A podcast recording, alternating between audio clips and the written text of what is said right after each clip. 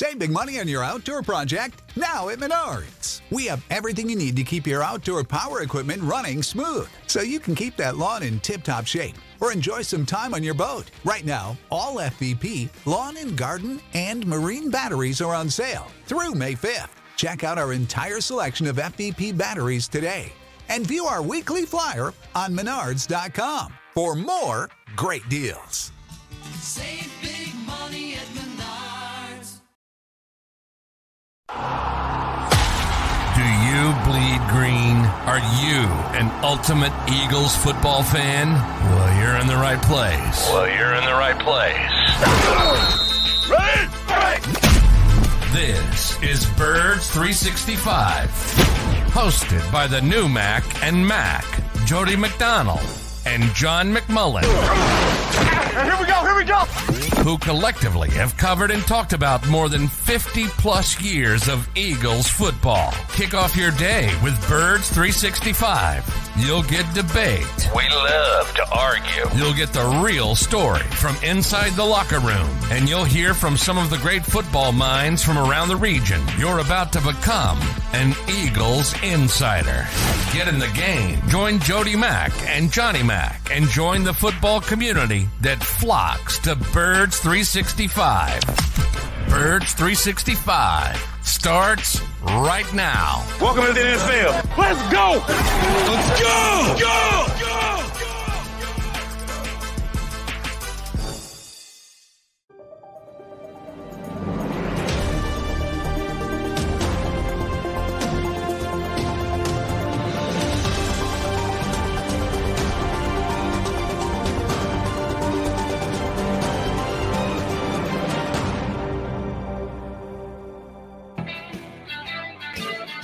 And a good Thursday morning, Birds fans. Appreciate you streaming on in here on Birds 365. You got Mac and Mac, McMullen and McDonald hanging with you for the next couple hours.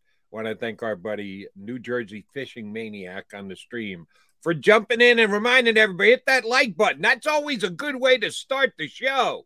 Go ahead, give us some love. Uh, hit the like button as you stream in here early. All right, see, uh, making the uh, request now. Probably not a smart thing because we only got about 40 people checking in, and we hope to have upwards of 400 later on. So we might repeat that request a little bit later. But thanks to New Jersey Fishing Maniac for thinking of us. Yeah, I- a little, little, little uh, negative this week. A little uh, people are a little down.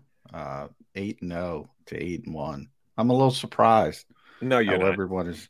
No, I, I am a little surprised. I'm I'm surprised how quickly people have gone from.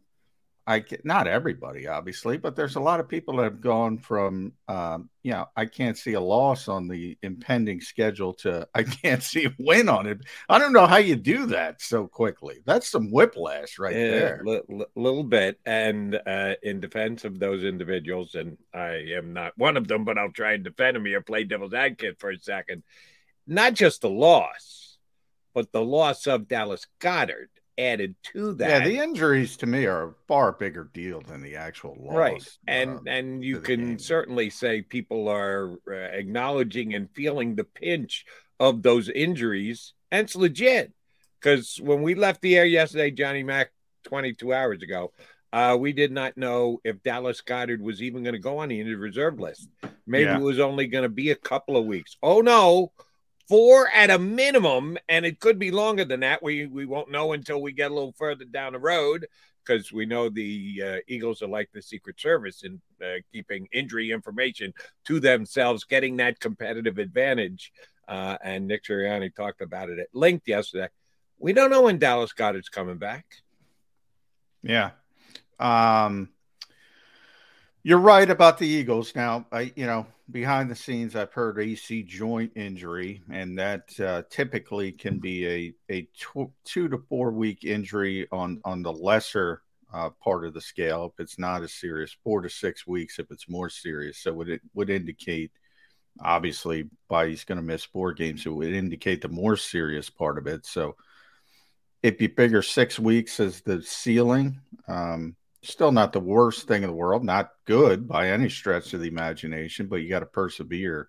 We talked about it a lot. This is a player you can't replace, and Nick Sirianni talked about it after the show. I mean, You don't just insert somebody and say do what Dallas Goedert does. So, you know, it's got to be a combination of Jack Stoll and Grant Calcaterra, maybe Tyree Jackson, maybe Noah Togiai at some point.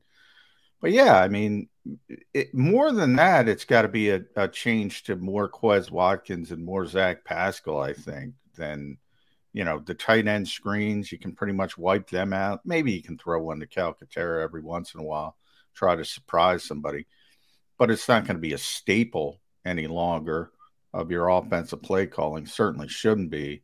Um, and we'll see how they handle it. Um, they've been very good offensively, adjusting.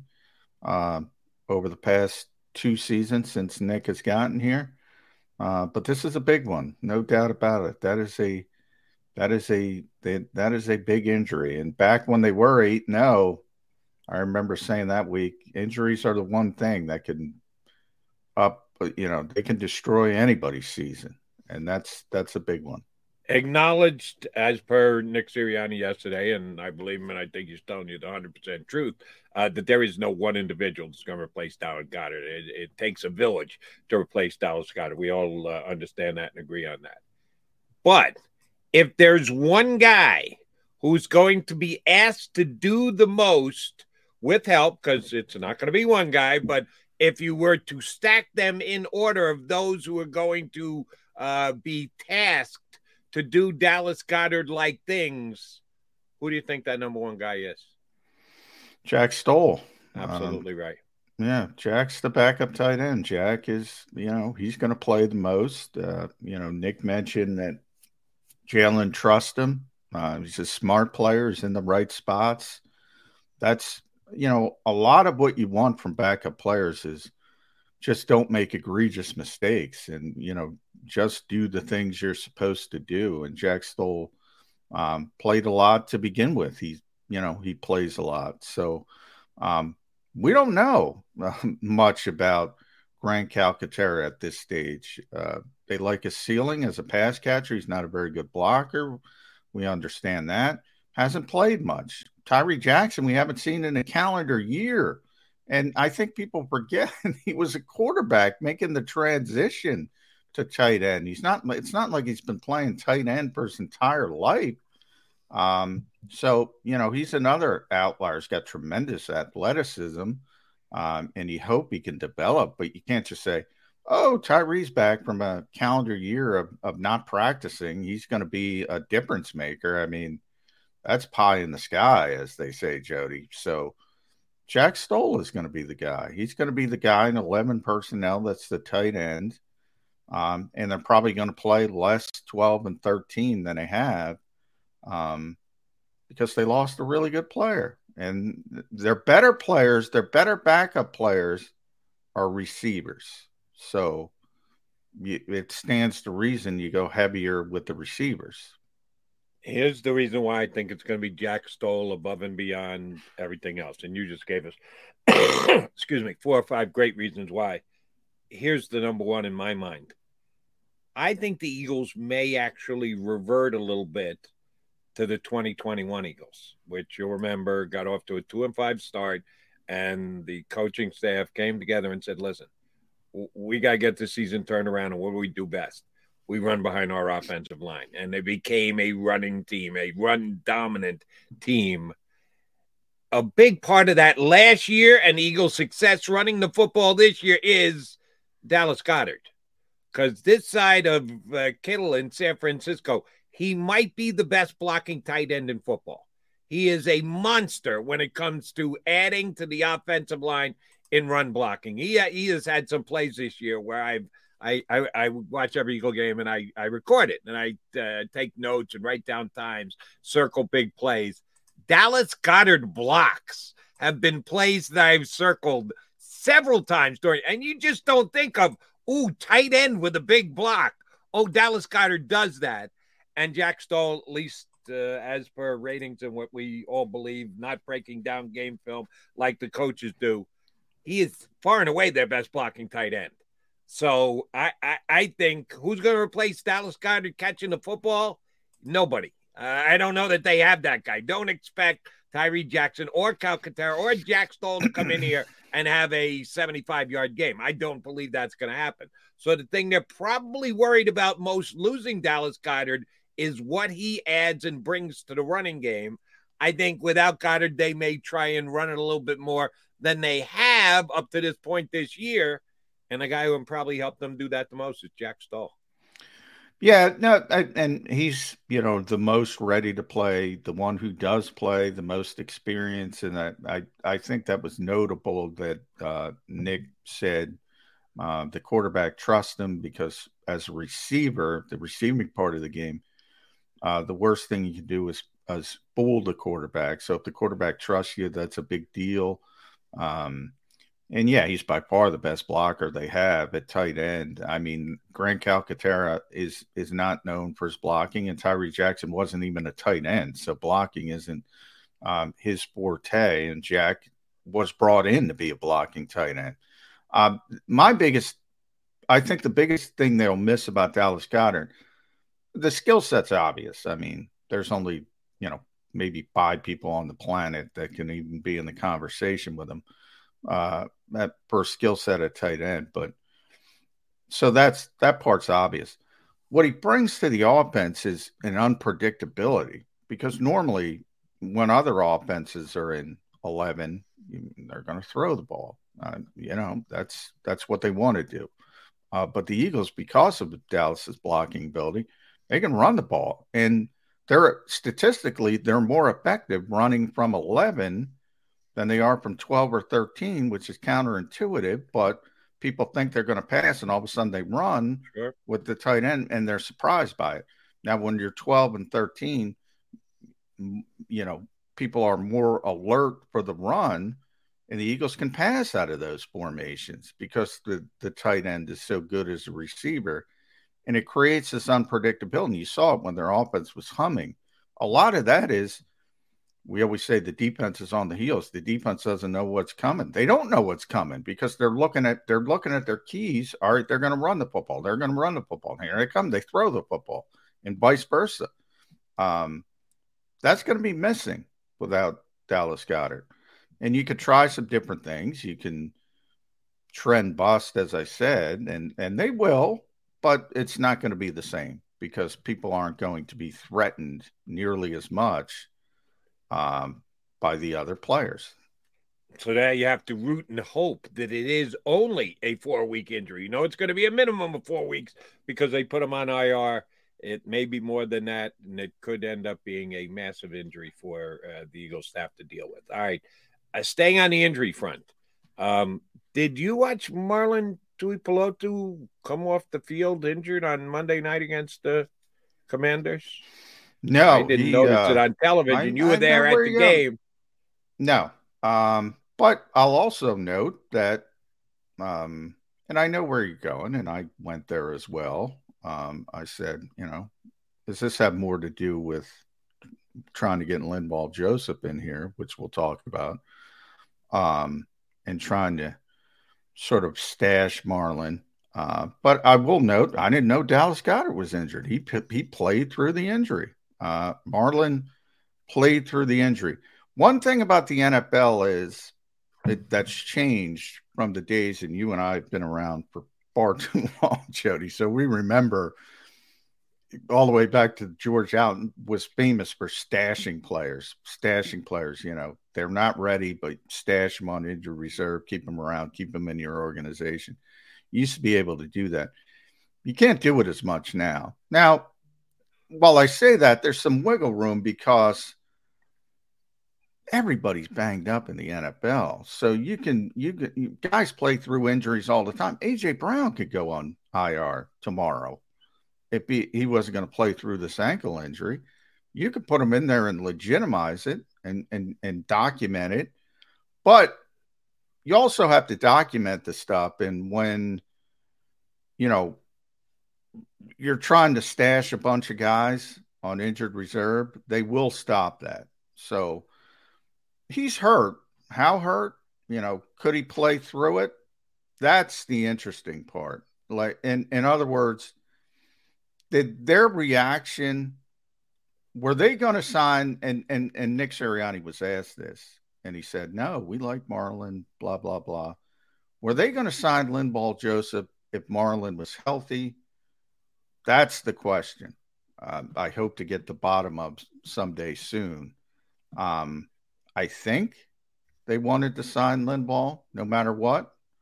Um, they claim that they like Marlon as a player, but and and I do think they. I think there's. I don't think there's a hundred percent either side. I do think they like Marlon as a player, but he's not in the role he should be in. So that to me is the biggest issue. One of the and this is one of the very few mistakes Howie Roseman did had while building this roster is not having a backup for Jordan Davis. And by that I mean same thing with Dallas Goedert. I'm not talking about having somebody who can come in and be a star. I'm saying somebody who can play that role and is comfortable in that role, a true nose tackle. Now, I don't know. Linval Joseph was a great nose tackle. I mean, that's the player, actually, literally the player the Eagles want Jordan Davis to become. That's how good a nose tackle he was. But he's 34. Right. You know, Robert Quinn was a great pass rusher. Last year, he was a great pass rusher. Yeah, I, I see no evidence in Chicago or Philadelphia. He's still a great pass rusher. So it can happen quickly in this league. And he's 34 and he hasn't played all season. Now, I think he hasn't played because he hasn't wanted to play, wanted to be with a contender. He thinks he has an opportunity to go steal a ring, as they say. I think he can still play. He's not what he once was, but he's the perfect, perfect fit if he's the old Linval Joseph for what this team wants. Yeah, I'm I'm and I don't know. I don't have my finger on the pulse of the general manager whispers and wires. Guys like getting paid. And if Linval Joseph had a legitimate offer to play for somebody, I don't think he turned one down because yeah, I don't really think they're going to be able to win. So I'm going to pass on that. And Well, stay no, on, that I stay mean, unemployed. he- he's playing. He's playing for the veteran minimum. So that's you know at 34, like that's part of in in my opinion, and this is only my opinion. I haven't talked to the guy yet. He wasn't there yesterday. You know, that's the way this league works, unfortunately, for veteran players. You know, you go from these highly paid, he's made a lot of money over his career to to this, and and they say to themselves, Well, I'm not paying for that. And then you say, I'm not paying for that for some crap team who's going to say, Yeah, I'll bring you in and pay you the veteran minimum. But maybe if he can go steal a ring, that's where I think he comes into play. But yeah, if he had a legitimate three year deal for a lot of money like he's used to making, yeah, he would have signed the contract with anybody. But that's not there for 34 year olds in this league. That's just never going to be there. That's Yeah. the way this industry works. Yeah, sorry, John. I disagree with you. Um, veteran minimum, unemployed. Veteran minimum, unemployed. Yes, the veteran minimum doesn't jump off the page. Unemployed surely does, as in you're not getting paid anything. So if if you realize that that's what you're going to have to play for for any of the 32 teams, nobody's offering you. Uh, when the offer comes, it's going to be the veteran minimum. Yeah, I, I, I do you know of any other team that offered him any contract during this offseason? Uh, no, but I haven't talked to him. Right. I'm, guarantee you somebody offered Linval Joseph a contract because he played well enough last year. I mean, I guarantee you. I mean, I'll dig and I'll buy. I, I guarantee he had offers. I mean, this is, you know, this this guy played at a, a relatively high level last year, but he's old. Um, you know, people don't like paying old players in this league. I I'm surprised you disagree with that. Now, if it's not the case, as I said, and Robert Quinn is a perfect example of this. He he went from 18 and a half sacks to uh, 129 to 130 on pro football. I mean, that is kind of hard to explain. Uh, the drop off happens quickly um, in this league, and that's part of the reason why nobody want nobody's going to offer him a two year contract. Um, but I feel very comfortable saying Linval Joseph got offers. Same with Dom- and Sue. Since day one, Now I know Ndam, uh, Ndamukong Suh has offers. He's not playing. I, I I I know Odell Beckham Jr. has offers. He's not playing. Right. I mean, there are people who make decisions for other reasons. They're not just going to come back to play, especially when they've made a ton of money over their careers. How much? How much do you believe Linval Joseph made over his career? Oh, I would suggest less than Deshaun Watson's going to make this year. well, he's a nose tackle, Jody, against the largest contract. He's made forty million dollars. I mean, how much? How much? He signed two huge contracts. He signed one huge. He signed three contracts that were significant. His first one coming off his, he was a second round pick, so you make decent money in New York. Then he signed a huge deal with Minnesota. Then he was a two time Pro Bowl selection. Then he got an extension, and then he got a good deal with uh, Los Angeles uh, uh, when he left Minnesota. This guy's made a lot of money, Jody. Okay. Now he doesn't make quarterback money, but he's made a lot of money in his Wow. career. Uh, it's all right. It's it's in comparison one to the other, and yeah, some positions are much more highly paid than others. But when you say he's made a lot of money, well, no, Deshaun Watson's made a lot of money. He's made good defensive mean- tackle money. His his first all right, his first contract, four years, fifty million, which he played out in Minnesota. Then he signed for five years, thirty-one million. I think he saw three years of that. Then then he had the uh, a two-year deal for seventeen million with the Chargers.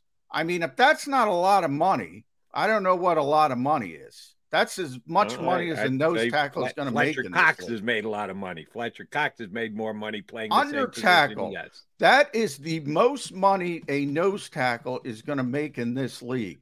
This is the problem with people with Jordan Davis. And they say, well, just play Milton Williams. They play different positions. Fletcher Cox plays a different position.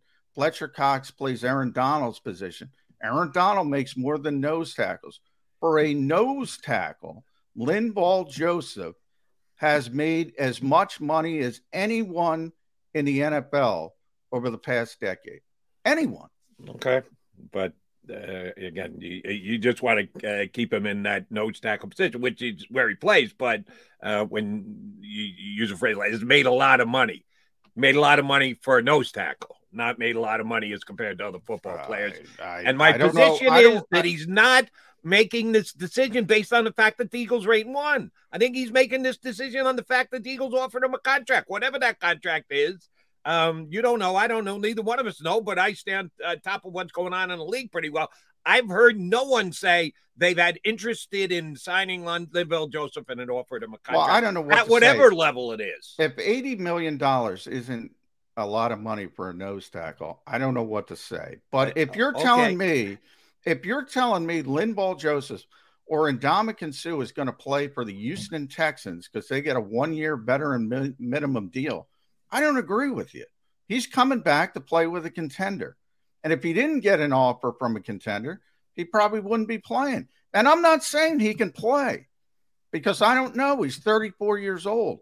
But I, he's not taking a deal from the stinking Houston Texans. I guarantee you that.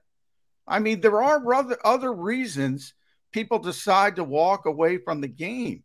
We've seen people walk away at, at the apex of their careers. Everybody's different, Jody. Everybody's Understood. different. And the Houston Texans, yes, uh, unless he's a, a Texas guy and he wants to just go home and it's convenient for him. There are a handful of teams that are probably going to be eliminated that he'd say, yes, not playing is better than the veteran minimum for that team. I bet you there's 20 teams he would play for that you would consider, to use your word, contenders if they had offered him a contract. More than half of the league. Well, well, that you would hopefully, hopefully, contenders. hopefully we'll get to talk to him today. Hopefully, uh, he'll give us some information. Uh, but yeah, you and I are just going to disagree because this guy has made a shitload of money in his NFL career. So, I mean, he, he, I, that's just agree to disagree there. Um, and I'm not disagreeing that he's made good, made, made very good money for a defensive tackle, but I I disagree with your stance that he's coming to the Eagles because they're the Eagles because they're eight and one. I'm saying he would have signed previously had a team a a non-basement team, a non non-contender team, a team that's in the middle of the pack of the NFL. If they had offered him a contract, I think he would have signed earlier. This is pretty late, John. Nine weeks into the season to not be on a roster. Yeah, and I I I firmly believe he wouldn't be playing if they weren't a good team. He wouldn't have come back. And he and he talked to Josina Anderson, by the way, Josina, and that's the first thing he said: chance to win a Super Bowl. Um, which is an obvious answer when you join the team. Once you, once you put pen to paper, it's pretty obvious to say, "Yeah, I'm, I'm coming here because we've got a chance to win the Super Bowl." I think 30 out of 30 guys in his position would say the same exact thing. Hi, John McMullen. I'm Jody McDonald. We got our buddy Special Ed Kratz. He's up next. Sports Illustrated. Maven joins us here on Birds 365. Don't wait until after Thanksgiving for leftovers. It's the new leftover sales event at Jeff D'Ambrosio Destination Downingtown. Jeff must get rid of hundreds of new 2022 vehicles on the lot. Rams, Grand Cherokees, Wranglers. Jeff has them all for less. Jeff has reduced prices and payments to the lowest they've been all year. And Jeff knocks down high interest rates. Save thousands more than anywhere else. Plus, get more for any trade or lease return. You always win at Jeff's. Great selection, best price. Hurry in now. Jeff D'Ambrosio Destination Downingtown. Nobody treats you better. Black Friday sales event. At Pond Lehocky, we've recovered billions of dollars for our clients, and we're confident we can do the same for you. With over 250 years of combined courtroom experience, we've helped over 100,000 injured clients obtain some of the largest settlements in Pennsylvania. One conversation is all it takes to help you and your family get back on track. If you've been injured in an accident, give Pond Lehocky a call.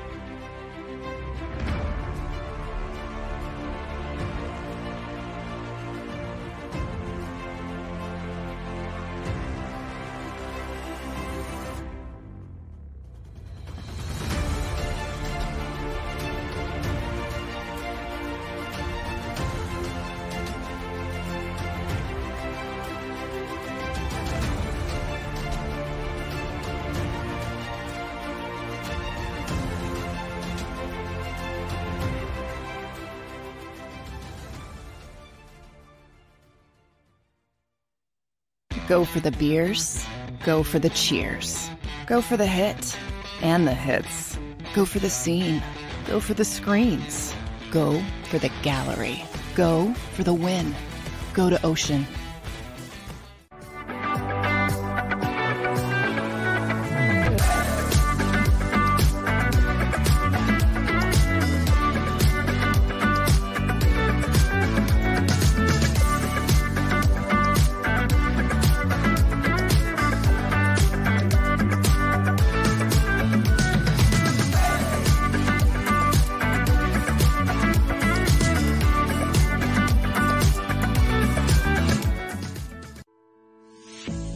University, our graduates are among the most highly trained in their profession because of our unique emphasis on research, interprofessional collaboration, and early clinical exposure. Learn more about our programs at salus.edu.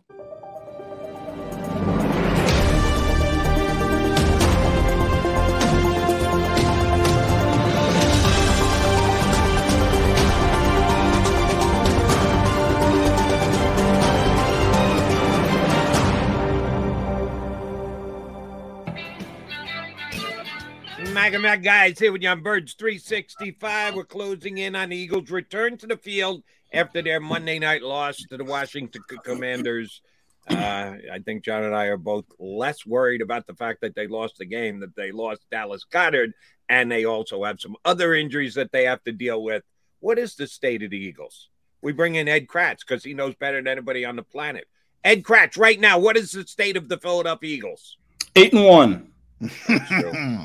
That's Yeah, all I he- can he- tell you. Stick, He stick to the Jim numbers, Schwartz does. Yeah. What's eight and one? We're playing eight and one football, Jim Schwartz would say. Eight and one. I mean, come on. I, listen, That's middle of pretty good. November until their first loss. Uh, You know, the biggest concern for me is it was it happened in the NFC East. You know, this division's very good this year, and to me, it looks like they might not do any better than three and three. They have two left with the Giants. They'll probably Ooh. split. They have one left with the Cowboys. They'll probably lose. It's three and three. Ooh. Is that going to be good enough to win? I, I think it will because I think you take care of business outside the NFC East. And uh, is it good enough to get you the first seed? Because that's uh, the goal. I don't know. The, the Vikings goal. are right there now with one loss. They're you know the Eagles really are a game ahead because they have that tiebreaker uh, on the head. By the way, and maybe both of you guys, because you get the SI odds. Jody, you're a gambling guy. Why the hell is Dallas favored over Minnesota, and the game's in Minnesota? Well, that's, that's a good question. Maybe because they think, hey, Minnesota had this, you know, uh, huge win uh, in in uh, Buffalo. Yeah, that might week. play Maybe into it. Be a little that might play into it. That's legit. Cowboys, you sound like a seasoned gambling uh, gambler there. Ed Kracz. I didn't. I didn't think that was the case. Yeah. By the way, I don't necessarily disagree because I haven't believed in Minnesota or the Giants all season, but I, I was just surprised to see that line.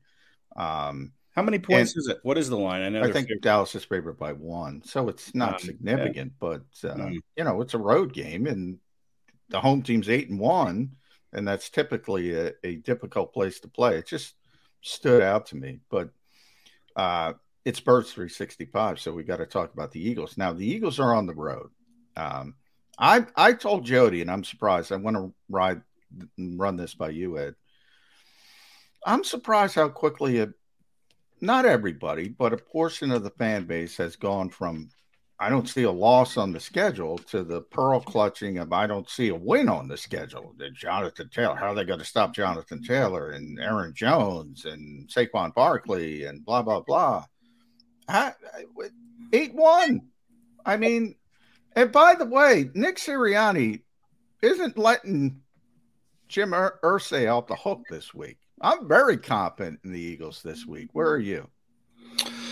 Yeah, I'm. I'm. Uh, I'm probably you know down the middle here. Uh, I was concerned about this game against Washington. I thought it, it could be a loss. Yeah, you you were all week, but you didn't show the courage of your convictions. Ed all week was saying the Eagles are going to lose this game, and then at the end, I think he went Eagles by a field goal. You I did. Pegged it. I, I did. Um, my bad there. Um, but that's why I don't gamble. Um, anyway, yeah, I, there's are legitimate concerns with the running backs you mentioned, um, but this is Philadelphia, right? It's the it's the city of overreaction, uh, more or less. You know, you don't see a loss on the schedule when they're sitting there at six and 0, 7 and 0, 8 and 0, and now they lose a game. it's like, oh my gosh, I you know the sky's falling. I don't I don't see a win here. Um, it's probably that way in a lot of cities, um, but uh, there's wins left on this schedule. I mean, the Eagles are yes. a good team, and yeah, you know, I, I, you know, there's been a lot of talk about refocusing and regathering this week after that loss, and I could certainly see it. I think I think the Eagles just overlooked the the Commanders. I think they just kind of they they weren't ready. They hadn't played in a long time, so their mental edge was probably wasn't what it needed to be. I think it's good that they're on a short week. They only have six days instead of the normal seven or whatever it is to get ready for this game or to play this game. So uh, I like that fact, and I and I think that loss could be galvanizing. Now, you know, we've seen teams go eight zero oh before, and I think all of them. I think it's happened ten times, and I think all of them made the playoffs. But some teams have really hit the skids, like Andy Reid's Kansas City, Arizona. Last was it last Arizona. year? Last yeah, year, last yeah. year. Andy Reid went two and five over the last uh, seven games after hitting uh, nine and zero. Oh. So uh, you know it could happen that they don't play as well, but I don't think that'll be the case. I, I think there are definitely wins left on this schedule, and, and they'll get the get the job done. All right, Ed. Uh, Nick Sirianni said yesterday uh, that Linval Joseph gave them a hard time last year playing for the Chargers in a game that uh, LA was in here and, and beat the Eagles. Yet they didn't sign him till Marlon Tuipulotu went on injured reserve. So that tells me they think Linval Joseph is better than Big Marvin Wilson. Uh, what what can Eagle fans expect from Linval Joseph stepping in here for the next couple of weeks? Because the coach was uh, selling it pretty good yesterday. Joseph's going to be able to come in and play, even though he hasn't been on a field in ten months. you know, I, I listen. I, I I get the sense that Linval Joseph wouldn't be here if Marlon Tuipulotu didn't get hurt. Um, but once he went down, they placed a call to uh, Linval Joseph instead of Ndamukong Suh. uh, and said, "Why don't you come in and play nose tackle for us?" And we don't know what kind of shape he's in or condition he's in. Someone sent me a an Instagram that he put out there that showed him working out and being ready and talking about his two daughters and you know he he still wants to play and he's waiting for the right opportunity and he looked in good shape. It showed him working out. He's So- big. I can I can confirm he's big. yeah, you know, what did he weigh? Like 350 pounds or something when Yeah, he played. I'm, I'm sure he hasn't uh, lost any weight. So, if anything, he's probably gained a few pounds. But there's teams are still going to have to block him. It's not like, you know, we can just ignore Linval Joseph in the middle. You know, you're still going to have to send a blocker at him, maybe two. Uh, so I, I think he'll help this team. I, it's going to be interesting to see how many plays he has against Jonathan Taylor and the Colts on Sunday. But yeah, I think he's can still play. But Robert Quinn really hasn't showed any ability to continue anything. playing. Um, but I think Linval Joseph might might be a little different, and I think he'll help the team. He- This team on the run defense certainly could use some help uh, in the middle. Um, you know, Javon Hargrave's having a, a terrific season, a half sack away from his career high. He has seven, but he's not a run stopper really. He's a very good pass rusher, and then Fletcher Cox. I mean, you know, he hasn't played, you know, overwhelmingly well at all. Uh, you know, he played all those snaps on on Monday night, 70 snaps. And he feels like crap, by the way. Yeah, he, he said he didn't feel real good body wise. So, uh, but what else were they going to do? I mean, it was a, it was a bad rotation. You didn't go into the game thinking you were going to have to take 83 reps on defense. No. Uh, but you know, you mentioned Marvin Wilson. I think he would have at least given them. You knew that Washington was going to run the ball. Why wouldn't you play Marvin Wilson? He's not a typical nose center. He can play any spot along that D line, but at least he was able to provide some reps. And maybe in his second straight start or uh, game, he, he would have played better than he did in Houston. Yeah, I was a little surprised they didn't elevate I, I was very that game. surprised. Absolutely. but but and I think they should have. Yeah, they Uh, should have. turned- Absolutely. But Linval's better, and he'll be a better option in the middle for the defense. Yeah. Now you bring up a good point, and you know I was thinking about this yesterday. The 83 reps. I mean, that was part of the issue. Now, there's no, um, you know, the defense isn't going to get indicted for getting off the field. It's it's certainly partially their problem that they can get off the field, but I think the dislike of Jonathan Gannon and and the way he plays defense uh, for a lot of the fan base, again, not everybody, but a lot of the fan base, has sort of masked what a poor performance the offense had in that, and the fact that they were off the field so quickly, whether it was turnovers, three and outs. Um, you know, if if I told you before that game, Ed, uh, the Eagles, Washington would run the football 45 times, whatever it was. I think it was more than that. Uh, 49, 49 times. 49 times. They'd average 3.1 yards per carry. Their longest run would be 11 yards. Would you think we'd be talking about how bad the run defense was? Well, you know that that's a number that you could throw out there, but really it helped set up the play action stuff too. That Washington was able to keep the Eagles off balance, and you know they had some wide open receivers because you know they, they they tried to stop the run at some point, and the play action was more effective because they were able to run the football. And yeah, if you told me they were running the ball 49 times and they averaged 3.1 yards a game, I'd say the Eagles are in trouble because that's a time of possession thing when you're able to run the ball All the time, yeah, but times. And That's, you kind of my point. Doesn't Yeah. that also factor with the offense? Was it kind of getting a pass? Absolutely. I mean, listen, the Eagles had six minutes of time of possession in the first half, and so I know the numbers are skewed, but you know they they ran the ball. They got that turnover at the 18 yard line on Josh Sweat's fumble, and they ran it. You know, Jalen Hurts runs for 12 on a designed run. Yeah. Boston Scott picks up five, and then Hurts sneaks it in, and then it, it becomes a passing show.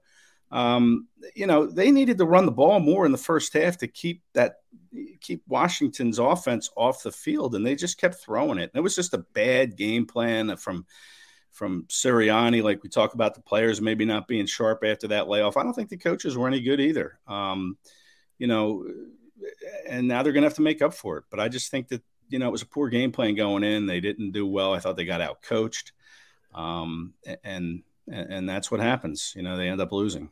Now, the reason why I'm less perturbed about the offensive coaching than the defensive coaching is the two biggest plays were fumbles, and none of them got coached to fumble. When when Goedert gives the ball up, turns it over, that's not on a coaching decision. When Quez Watkins tries to make a big play, gets up after being down and fumbles the football, that's not on a coaching decision. So that's why I'm a little bit more critical of the defensive coaching game plan this week than the offensive.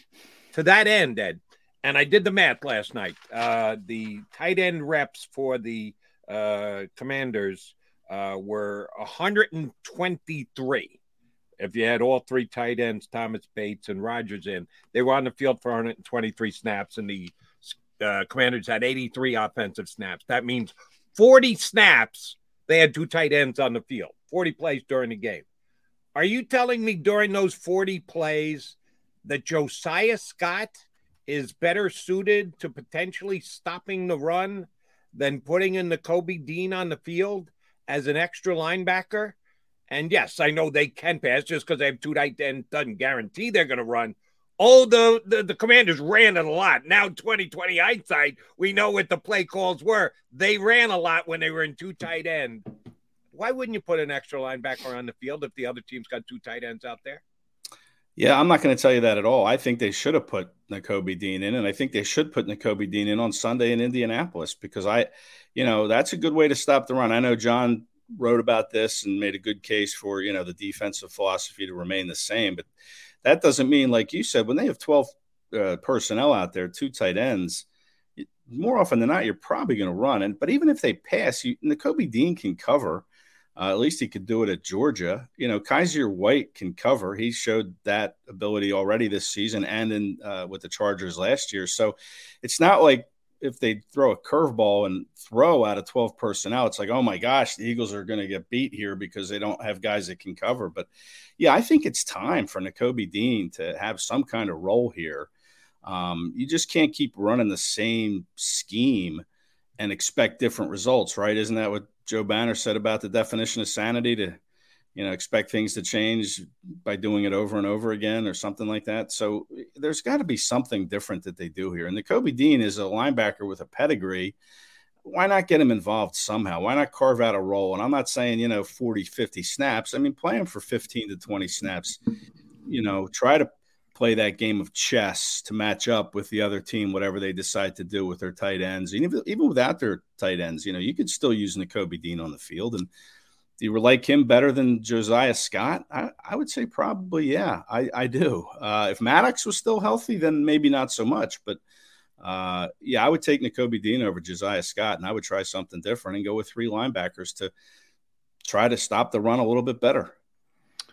Yeah, I, I, to me, it comes down to look, the Eagles play defense the way they play defense, and most Philadelphia fans don't like the way the style they play defense. I think it's got more to do with the back end than the front, um, because their whole uh, defense is built on, you know, quarters coverage or or or cover two, cover six, depending on on on what they're going to play. And all of a sudden, uh, if you mix with that, if you miss mix with one part of it, uh, you're you're messing with the back part of it. Um, and that's why Linval's here because they didn't have the big nose tackle to take up two blocks, and all of a sudden it starts showing up and it starts showing up. And I think that's, you know, one of the big mistakes, one of the few mistakes that Howie Roseman made in building this roster, not having a backup, a, a true backup to Jordan Davis at nose tackle. Uh, and that's why they they went so quickly and and tried to solve that issue. We'll see if they did solve the issue. With Nakobe Dean, I think you know, I think it complicates things because he was so good in college and he was so good at Georgia, and people remember, and he had such a big reputation. And like, how do you, how do you not get Nakobe Dean on the field? If he's getting on the field, he's getting on the field for Kyzir White. So that to me is the question: Do you want him on the field instead of Kyzir White? And I think, by the way, maybe the most overrated player by the fan base through eight games was Kyzir White. So I think that's the better case, to be honest.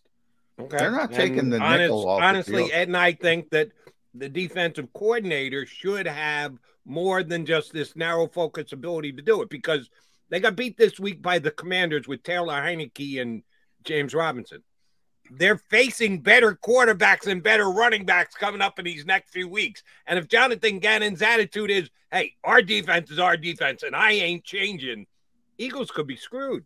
Well, I, I, I, then let me frame it this way larger picture who's overreacting, who's underreacting? Eight and one, number three defense in the NFL. Why are you changing from that? I just think because of that, what Washington was able to do on the ground, what Houston was able to do on the ground, even though they didn't win. The Eagles kind of they they run defense has been leaky for the last month now, and they've been able to overcome it because they had these historic second quarters where they outscored teams at a ridiculous rate.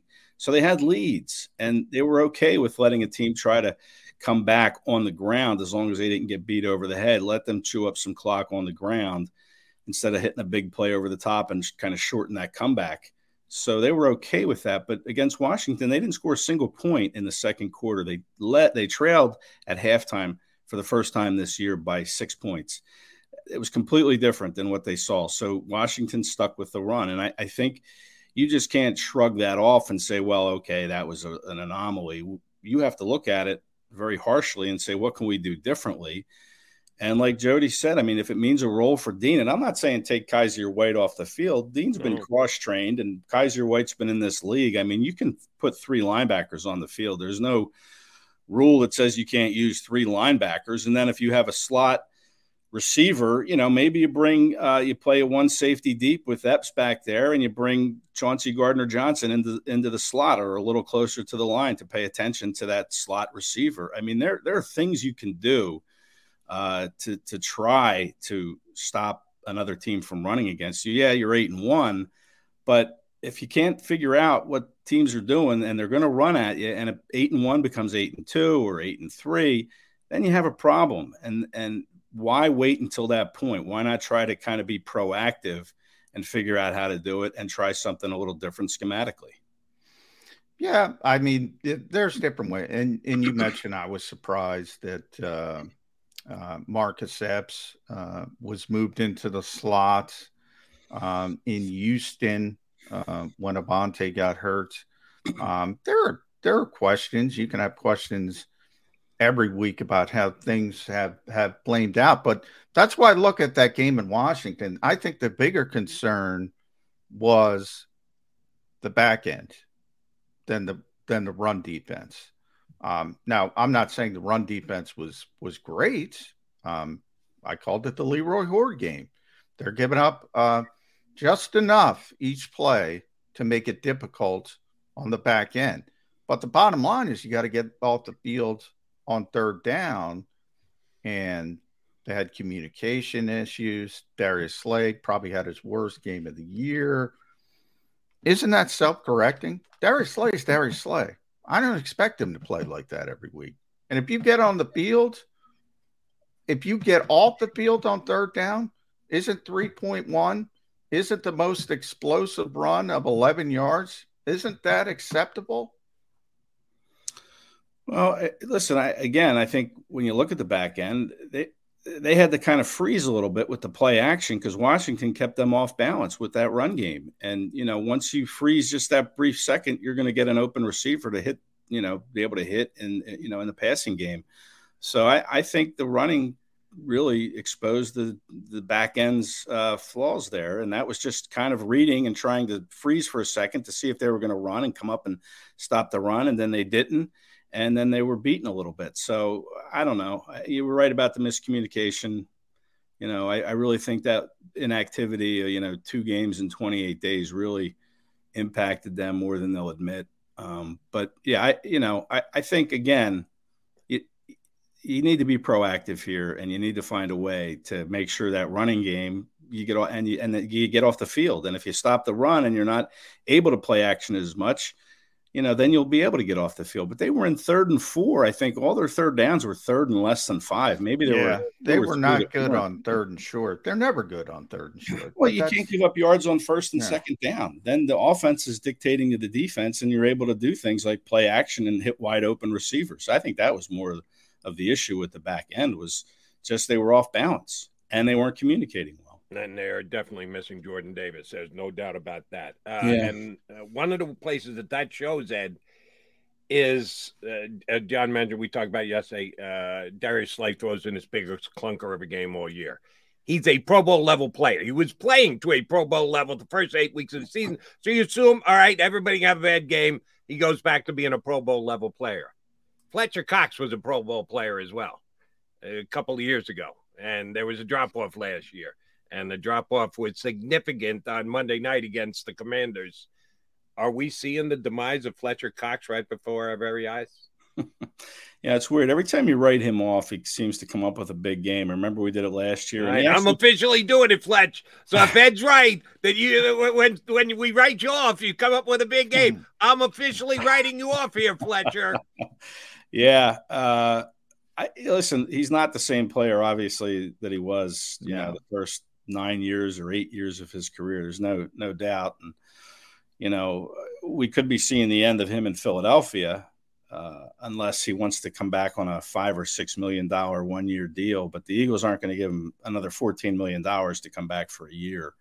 Um, you know, you never know with Howie. Howie loves yeah, I, I know, uh, but I think part of the reason they brought him back at 14 was just you know how he has these allegiances and loyalties to a player, and it, you know Fletcher's been here his whole career, so uh, it was an overpayment, no doubt, after what we've seen from him last year and the year before. But you know you got to hope that he has something left in the tank. It's not a good sign that he's going to play Sunday six days after playing 70 snaps, and yesterday saying that you know he feels awful.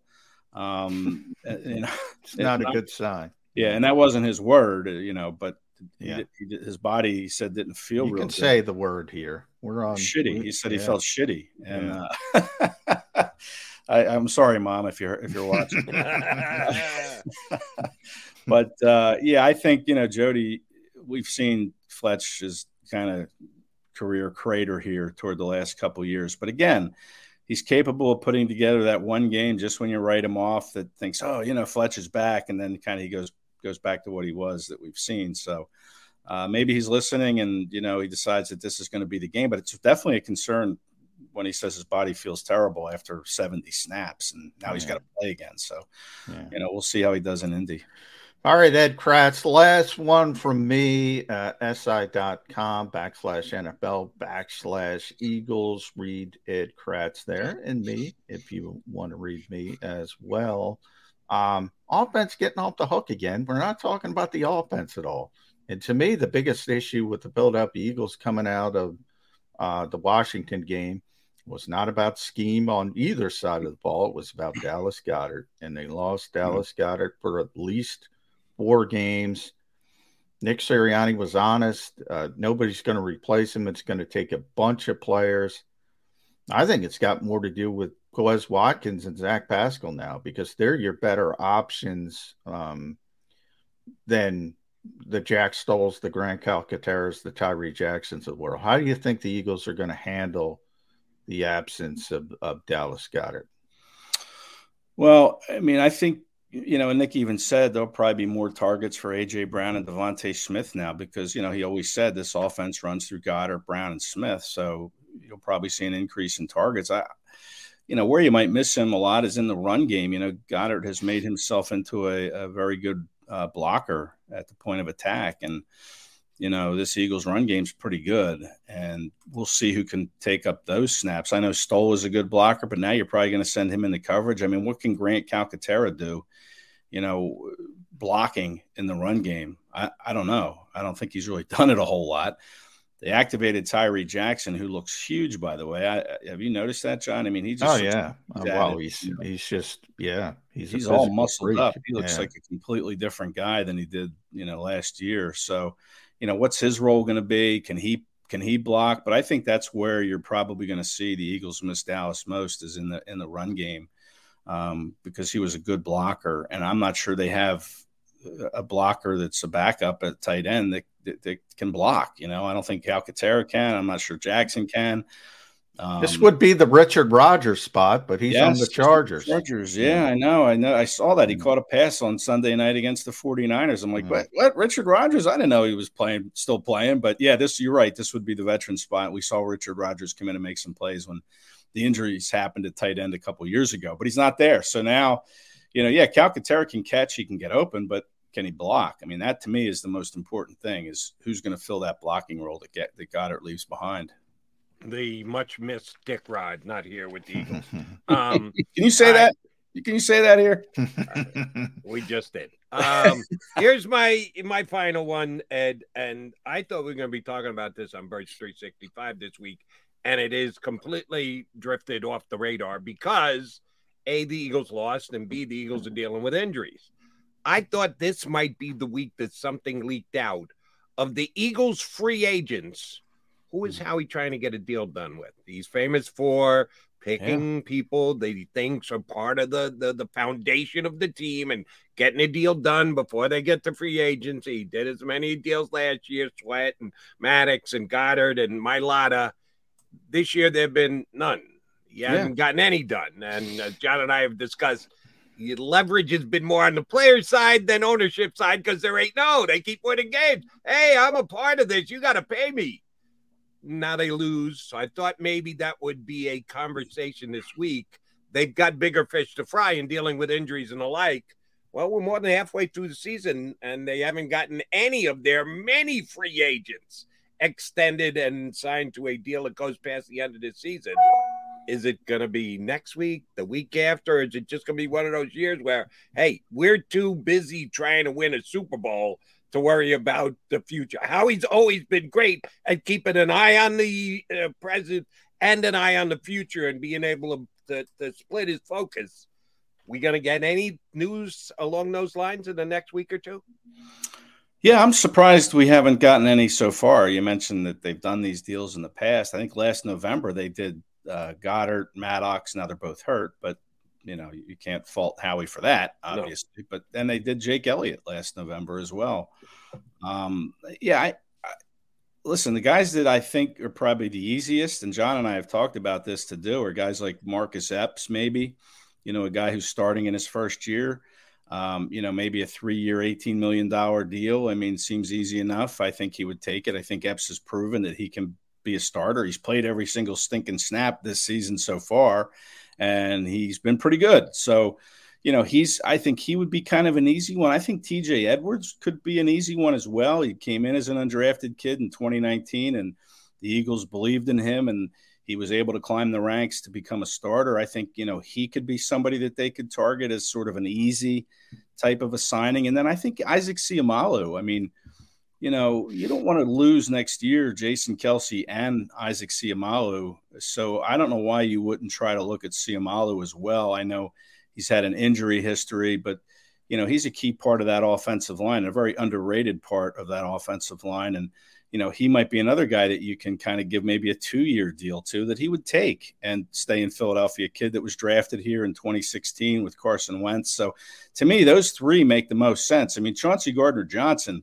be great to sign him, but he's he's looking at like Yeah. a million dollar a year deal at this point. Too maybe much more. leverage on on much le- That's right going to be an Yeah. off-season battle, I think, if they want to re-sign him. And like I said, I think it starts at 15 and might climb to 18 if he keeps, you know, playing the way he's Eagles playing. aren't paying him that. Um, I mean, he's made a lot of plays, but He ha- he's their playmaker on defense. So that that I, that's not an easy contract to redo. But I, I think those three I mentioned, Edwards, Epps, and Seumalo. I mean, those are three I would be trying to get done right now, um, and and then leave the others that might be a little bit more challenging until the off season.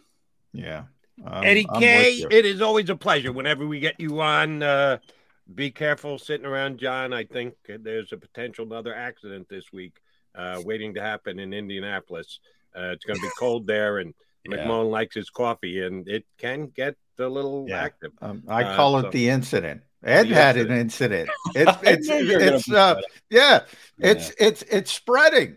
There was an incident. Contagious. at Kracz, yeah. But it wasn't as as bad as No, John, so it wasn't really doesn't rise. To But the mine was the- friendly Simple fire. You, little you involved spill. other people. I think yours was worse. Who'd I'm Kracz spill on? Nobody. Uh, uh, it was close. It was o- it was near a the nice food where young the food lady who uh, works for the Eagles on game day almost took some Oh. fire. Almost just water. It's just water, not Yeah. coffee. Didn't get any stains on me. The big coffee stain you wore all night with that coffee. on your, uh, on the thigh of your blue jeans. Yeah. Yeah. Eddie I'm, Grant. I'm, I'm fighting a losing battle. Yeah, you're you're not coming back from that one, Johnny Mac. Uh, Eddie K, thanks, bud. Uh, we'll talk to you again next week. Yeah, thanks, guys. Thanks, Ed Ed. Kracz here with us on Birds 365. All right, uh, Mac and Mac coming back. Um, Rob Ellis is going to join us in hour number two. Robbie E, which you know from later in the day here on the uh, JAKIB uh, Media YouTube channel, uh, will jump aboard here. Also, the host of the Eagles postgame show on their radio network. Uh, looking forward. Haven't had Robbie E on in a couple of months. Mr. Ellis yet to come here on Birds 365. Go to get your game on. Go for the beers. Go for the cheers. Go for the hit and the hits. Go for the stakes and the stakes. Go to get your parlay on. Go to get your party on. Go for the scene. Go for the screens.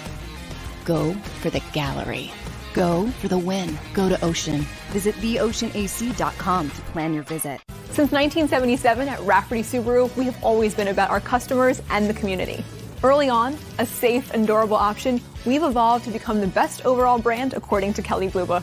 Over the last 14 years, we've donated thousands of dollars through the Subaru Share the Love event and found homes for hundreds of pets. The Rafferty family is proud of our 45 years in business. This month, celebrate our anniversary with special financing on select models. Visit us and see why.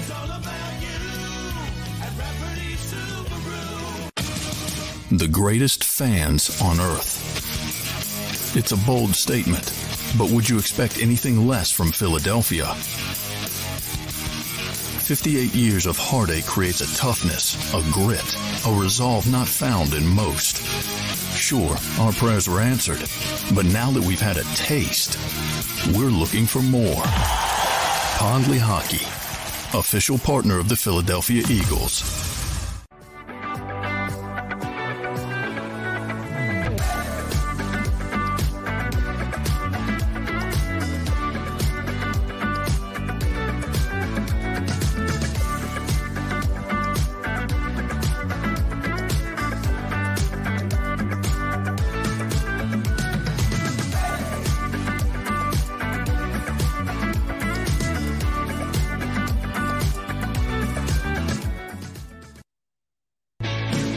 Hi, everybody. My name is Jason Lombardi. I'm an inspector at DryTech.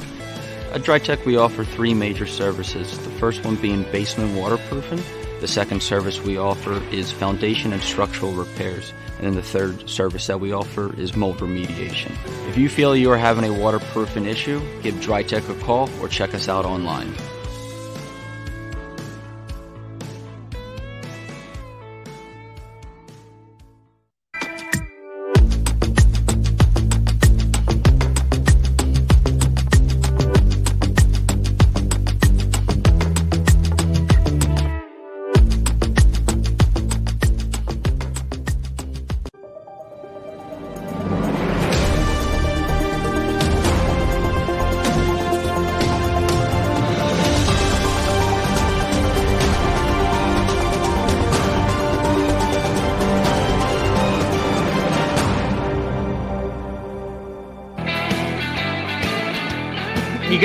Mac guys, John McMullen and Jordan McDonald here with you on Birds 365. We're still assessing how the Eagles lost to the Commanders this past week, and is it going to affect any change going forward this week or any other weeks?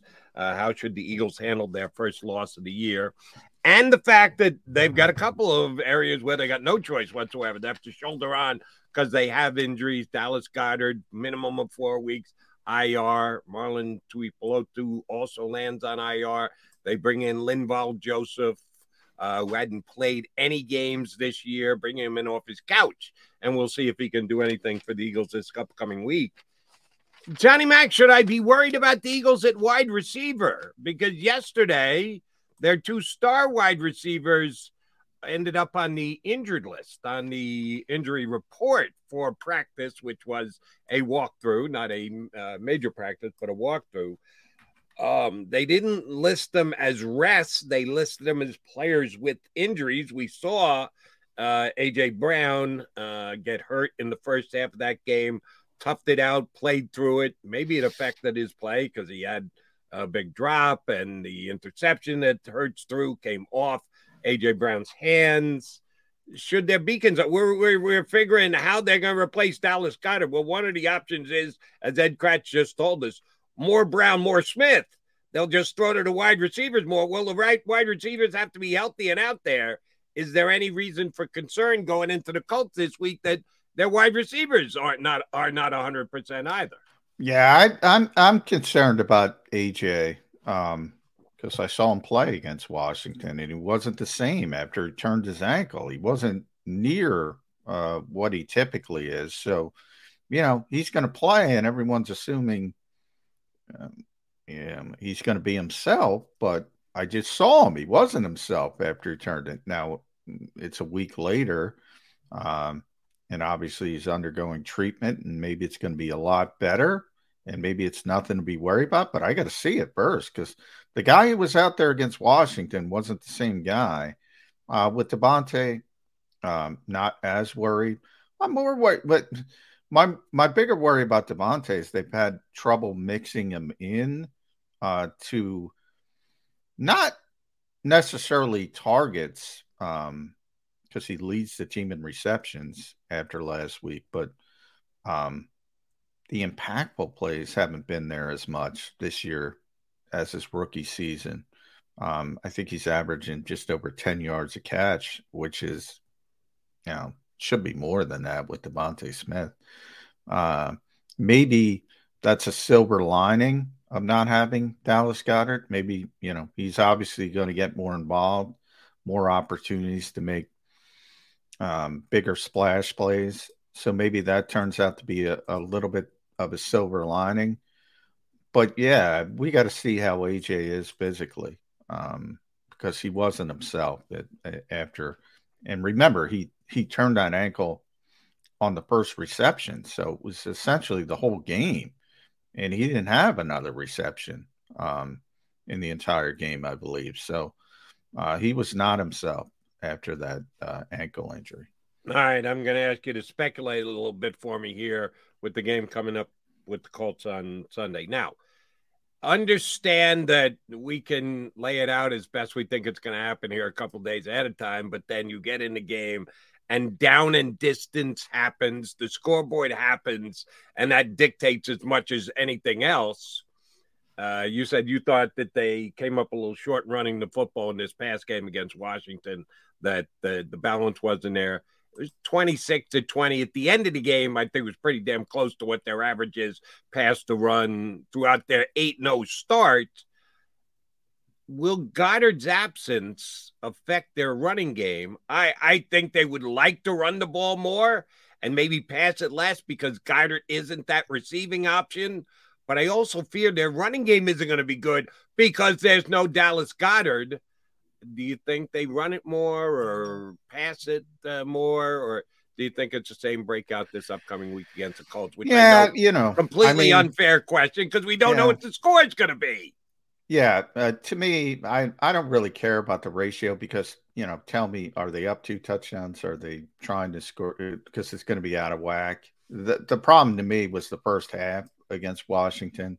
That's where I think it was out of whack, and they were and that and the frustrating thing was they were running it as Ed pointed out. You know, when they got the turnover, it was run, run, run, bang, bang, bang, touchdown. Um, and then all of a sudden this pass, pass, pass, pass, pass, pass, pass. That that was the issue to me. Um, then they self-corrected a little bit in the second half and were effective again.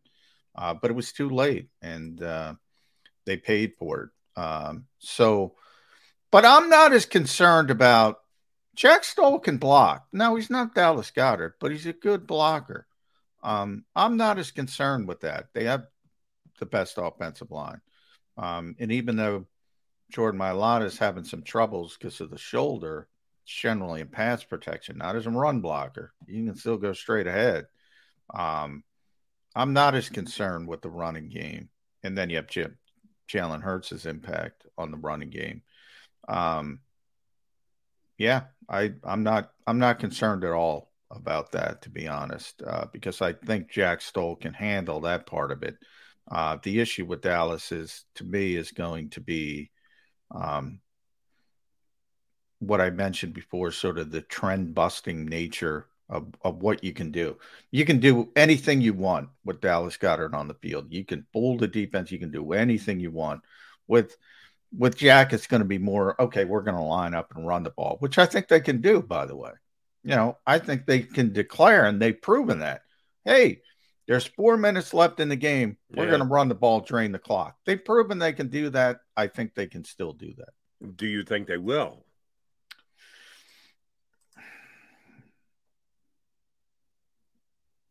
They like to throw the ball, Joe. Yeah, they do. That's that's why I'm asking the question. If we had asked this question in 2021, the answer would have been, "Oh yeah, that's exactly what they're going to do because Yeah. they're a running football team." They went out and got AJ Brown. Now Sans Dallas Goedert. Uh, do we see a reverting to the way they won last year? Do they try and just find? I think the only way they revert to what they were last year is if AJ really is affected. Um, then they might say we don't have the ability to do what we want to do. Kind of revert back to last year. AJ's healthy, if AJ's ready to go, AJ's AJ, no, they're going to throw the ball. They like to throw the ball. They want to throw the ball. Um, and it might make them more susceptible to throw the ball because, um, you know, Calcaterra's obviously a receiver, not a uh, not a blocker. Tyree's a receiver, not a blocker. Um, so they might even be more apt. And and and you're going to have, as I said, you're going to have more Quez Watkins as well, more eleven personnel, more Zach Pascal, which again points to more throwing the football. Um, in yesterday's press gathering, uh, you guys did a good job trying to get Sirianni to talk about going back to Indianapolis from whence he came and uh, going up against the Colts. Now, it's not what we thought it was going to be when we saw the schedule. It was going to be a showdown between Sirianni and Frank Reich. Not the case with Frank having be, been given his walking papers last week. It's Jeff Saturday against Nick Sirianni, which doesn't have as much uh, overlap and narrative tied to it. But Sirianni was pretty straight faced when he said, Listen, this is about this week's game. Yeah, I was there. It'd be nice to walk into the building, but no, I'm focused on the Eagles getting back on a winning track after losing this past game.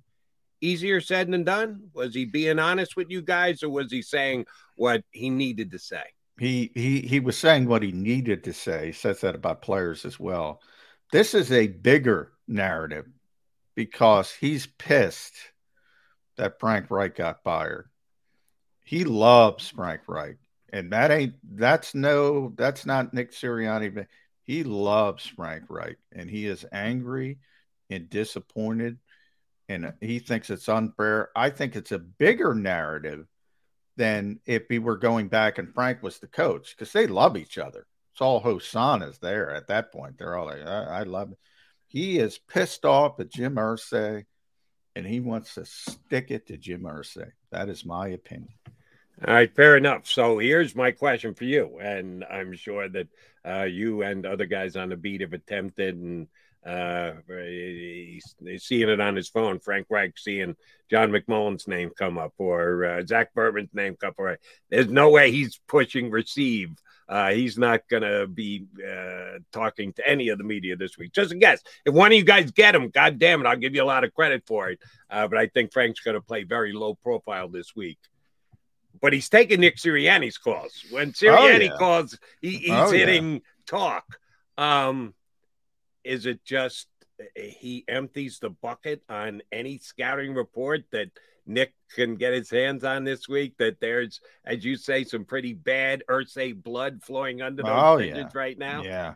Frank Reich is a part of the Eagles, uh, officially or unofficially. It's unofficial, obviously. Yeah, he's helping the Eagles this week, and that's where things have changed.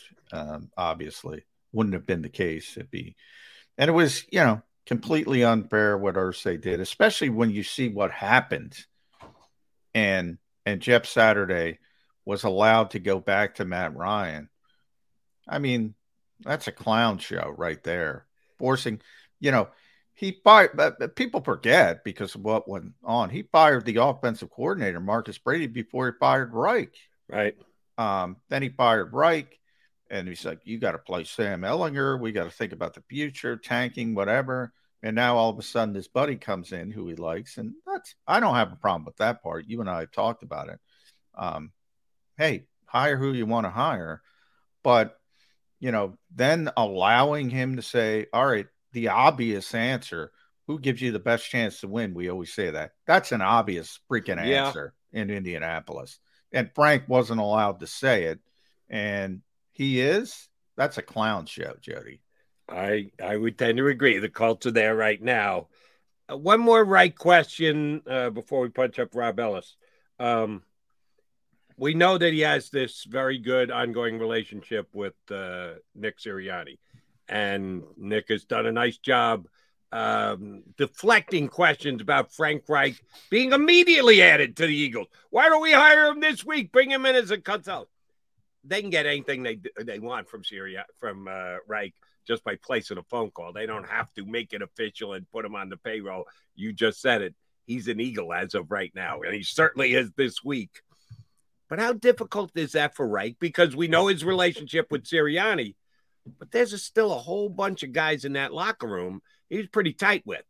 That's still a large part his coaching staff. All right, they fired the offense coordinator, but all the other uh, um, coaches, he was part of bringing them in. Maybe some of them his specific designations. There's a whole bunch of players that are on this team that have been there for a couple of years that you've got to have some kind of loyalty to. How split is Frank Reich this week? Uh, he's probably split. He, you're you're you're probably right. I mean, we probably curse more on this show than Frank Reich has in his life. I mean, he is a he is a good guy. He is a he is a straight shooter. Uh, so you know, he, he'll probably do it in a professional manner.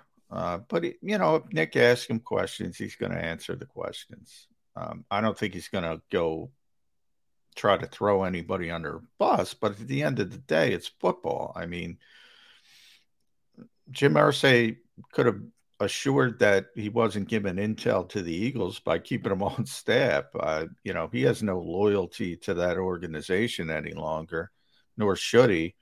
Um, and and from the players' perspective, a lot of that stuff is overrated anyway. It's not like Nick Sirianni and and Shane Steichen and the coaching staff can't just watch the film and know what Indy's doing anyway. Um, but if he has a specific question about, you know, what they're comfortable with uh, in in a certain situation, and remember that may have changed because you have a wild card. Not only do you have a wild card in Jeff Saturday, you have a wild card in a first time play caller. Um, it could have all changed anyway. It might even not be that big of an impact, but he knows about the players and he knows what they're comfortable doing. Yeah, I, I think this is a plus for the Eagles this week. I think Frank Reich will be very forthcoming with anything that Nick Sirianni wants to ask him. And yeah, the bottom line is the players are going to have to go out and compete and make plays, and it'll come down to uh, being able to physically play the game. A little extra added intel, never a bad thing. And I think the Eagles uh, get a little bit more than they would have if Frank, I guarantee you they got more than Well, they would got- have if. Frank Reich was still the head coach of the Colts. All right, Jody McDonald and John McMullen hanging with you on Birds 365. I always love talking to my buddy Rob Ellis. He's coming up next. You hear him here later in the day, right here on the JAKIB Media YouTube channel on Sports Take.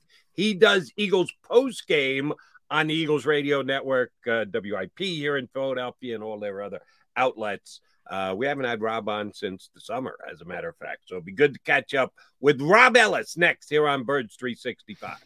Don't wait until after Thanksgiving for leftovers. It's the new leftover sales event at Jeff D'Ambrosio Destination Downingtown. Jeff must get rid of hundreds of new 2022 vehicles on the lot. Rams, Grand Cherokees, Wranglers. Jeff has them all for less. Jeff has reduced prices and payments to the lowest they've been all year. And Jeff knocks down high interest rates. Save thousands more than anywhere else. Plus, get more for any trade or lease return. You always win at Jeff's. Great selection, best price. Hurry in now. Jeff D'Ambrosio Destination Downingtown. Nobody treats you better. Black Friday sales event.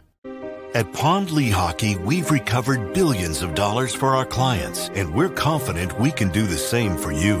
With over 250 years of combined courtroom experience, we've helped over 100,000 injured clients obtain some of the largest settlements in Pennsylvania. One conversation is all it takes to help you and your family get back on track.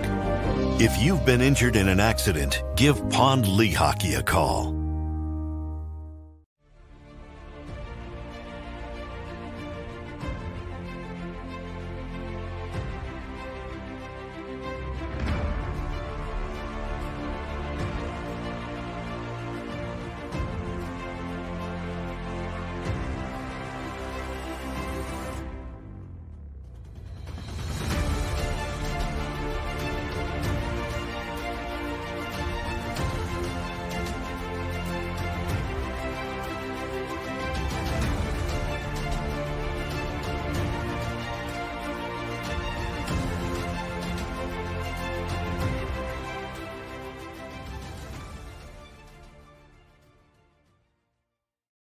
Go for the beers, go for the cheers, go for the hit and the hits.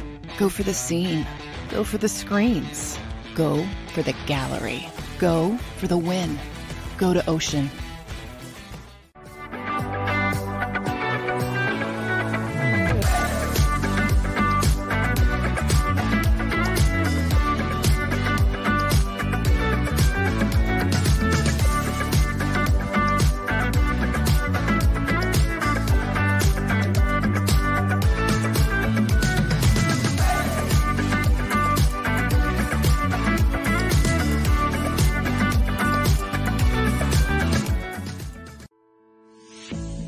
University, our graduates are among the most highly trained in their profession because of our unique emphasis on research, interprofessional collaboration, and early clinical exposure.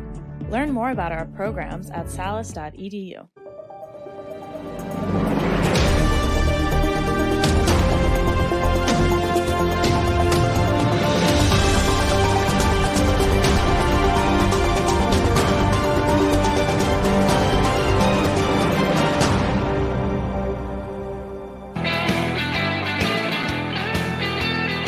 Here's a Thursday edition of Birds 365 here on the JAKIB Media YouTube channel. And methinks I recognize that hat that our next guest is wearing uh, from Sports Take later on in the day here on JAKIB uh, Media's YouTube channel and the host of the Eagles post-game show on the radio network WIP here in Philly, Mr. Rob Ellis. Where do you get that hat? Hi, boys. Uh, I, I, you know what? When when Xander and Joe Kraus weren't looking, I, I kind of grabbed Yeah, yeah. yeah. It's tough to Xan- explain uh, Xander's promised me a JAKIB hat for like three months now, so I'm still I waiting. know. I'm telling you, John. You, you Yeah. have to take matters into your own hands, man. That's all I can I tell do. you. I'm I got to show up. I got, Yeah. but I'm not in town when they're doing the post, so you know, That's a good tough- point. It's difficult for me to to steal it, but I'll When- get it when, done. When we're done, I'll just text you their address. You can I just was, go. I was going to say, uh, did you hotwire uh, Krause's trunk? Because otherwise, you're not getting your hands on it if you don't. I can't give uh, you all the details, Jody. Okay, All right. uh, on the air, I get Yes. it. You're going to have to text me. That's Yes. fine. Uh, uh, text me. I'm not going to accept the text. You're going to have to tell me live here on the show. Linval Joseph, how many snaps this week, if any? Boy, uh, he wasn't the picture of of, of uh, fitness to begin with. So Yeah, I man. I would guess after a year layoff at 34, how's eight sound? Eight. Eight? I like it. You didn't get the double I need- digits. I need Exactly more than- I need more than out you, eight. 12? I need more 12 than- ish? I, I don't know. You know, Fletcher played so many snaps last week, and he himself said he feels pretty shitty. We could Mm-hmm. say that here. Um, you know, they play too many snaps as a defense as a whole. They need to get some reps somewhere, and they need to stop the run. I'm told. Uh, that's why he's here. Uh, they got Robert Quinn on the field quickly. They got Chauncey Gardner Johnson on the field quickly. He knows how to play. Yeah. I got, I got, I need more than eight, Rob. Well, I, I, I guess if they have the uh, if the defense is on the field for about 59 and a half minutes, he'll probably get more than eight snaps, I would guess. if it's like last week, maybe you multiply that by like five, considering the way it went with time of possession. But yeah, Yeah. you're right. Eight's probably a little low. I think we do reach Jody the double the double digits here. If that was with the double over under that you Okay. said. Yeah. Yeah. We'll, Yeah. we'll see if that's the case. Um, how big an issue is the fact that the last three opponents have run the ball as effectively as they have against the Eagles? Are you one of those who say, "Hey, yeah, but look at it overall, they're eight and one, and the defense is still." If you're looking at total yards, uh, they're a top five defense in the league. But if you look at against the run, they're a bottom twelve team in the league. How big an issue is this for the Eagles going into Indianapolis this week against Jonathan Taylor, last year's rushing champion? I- think what kind of distinguished the Monday night game versus Washington was, you know, a lot of these games, the Eagles have been up in the fourth quarter and teams will abandon it and they have to throw it a little bit more. Washington didn't have to do that. They had the lead. It was a, it was a relatively tight game, but they could just keep going about their game plan. So yeah, I, I look, I, I think you're you're sticking your head in the sand a little bit if you don't think it's somewhat of an issue. It sure is. I mean, not every team's perfect. Every team's got one of these Achilles heels it's just starting to become a little bit more glaring here. And especially when you look at the lineup of the running backs they're going to be facing. Yeah, I mean, I don't, I don't think there's any way you're not concerned about it. I, I was worried before in that they were giving up big chunks per carry. And I also understand, too, Jonathan Gannon's defense is all about not giving up the home runs. He's going to give you singles and doubles here and there, which means teams are going to get six yards per carry. Yeah. The, you know, the, the difference, I think, last week on Monday. God, it's what, what is today? Thursday? I don't know. It all kind of runs together. But the difference with Monday, I think th- they were in a lot of third and manageables where teams maybe haven't been as much this year. Um, so yeah, I mean, you're coming, you're, you're facing a team in Jonathan Taylor where you know they're not going to ask Matt Ryan to probably do a ton. They're going to go with the same blueprint they went with last week that got him a win. Mind you, it's over a garbage Raiders team, but they're going to go with that same blueprint. So you're going to have to show that you can stop it early. Yeah, I you, you mentioned the gash in Houston uh, uh, on the Thursday night game. They got gashed by Dameon Pierce. You know, they gave up 3.1 yards per carry against Washington, Rob, and their longest run, Washington's longest run, was 11 yards. I is the offense? Did we give the offense a pass in this Yes. game because they they're not getting any of the criticism, and they were a big part of that loss. Well, you guys both know what this is. Everybody's waiting to pounce on Gannon. They're just waiting, and and th- that, that was the perfect opportunity, the perfect opening there.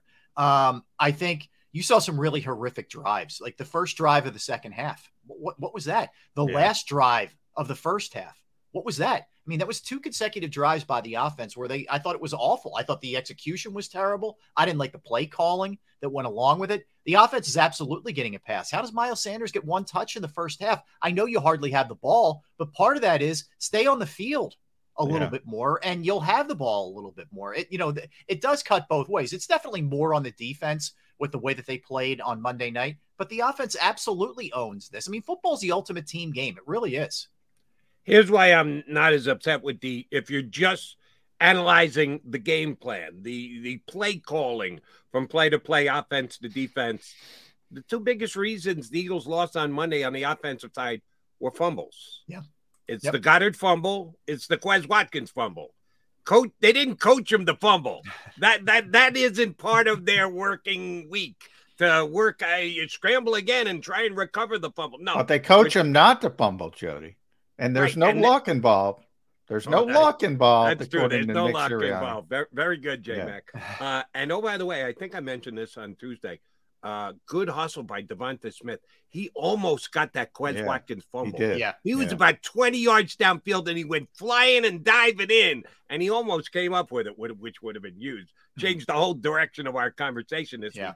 week. No, that's why I got a bigger problem because the defense is the defense, and what Gannon puts together and the scheme that he has in, and the guys he has on the field dictates things. There wasn't a tipped ball or a uh, a bounce that went against the defense. No, it was earned by the Redskins. Whereas offense, you had something that the Eagles just hadn't done in nine games, which is put the ball on the ground. They had not done it all year. Yeah, you just hit it, Jody. That, that that's why I think that game was kind of an anomaly. Look, they got outplayed. There's no excuses. I'm not making any excuses, but they generally don't turn it over the way that they did in that game. You had some bad breaks along the way, which it happens. You're gonna have to overcome that kind of stuff if you're a really good football team. But they did get some bad breaks. There's no denying it. So I think there was a lot of things that that went into it, and I think John and Jody, I, I you know, you look at when you win, like the Houston game, for example. I know a lot of people weren't focused on it because the Phillies were playing when you win and you're giving up a ton on the ground, it's kind of like, all right, but we survived it.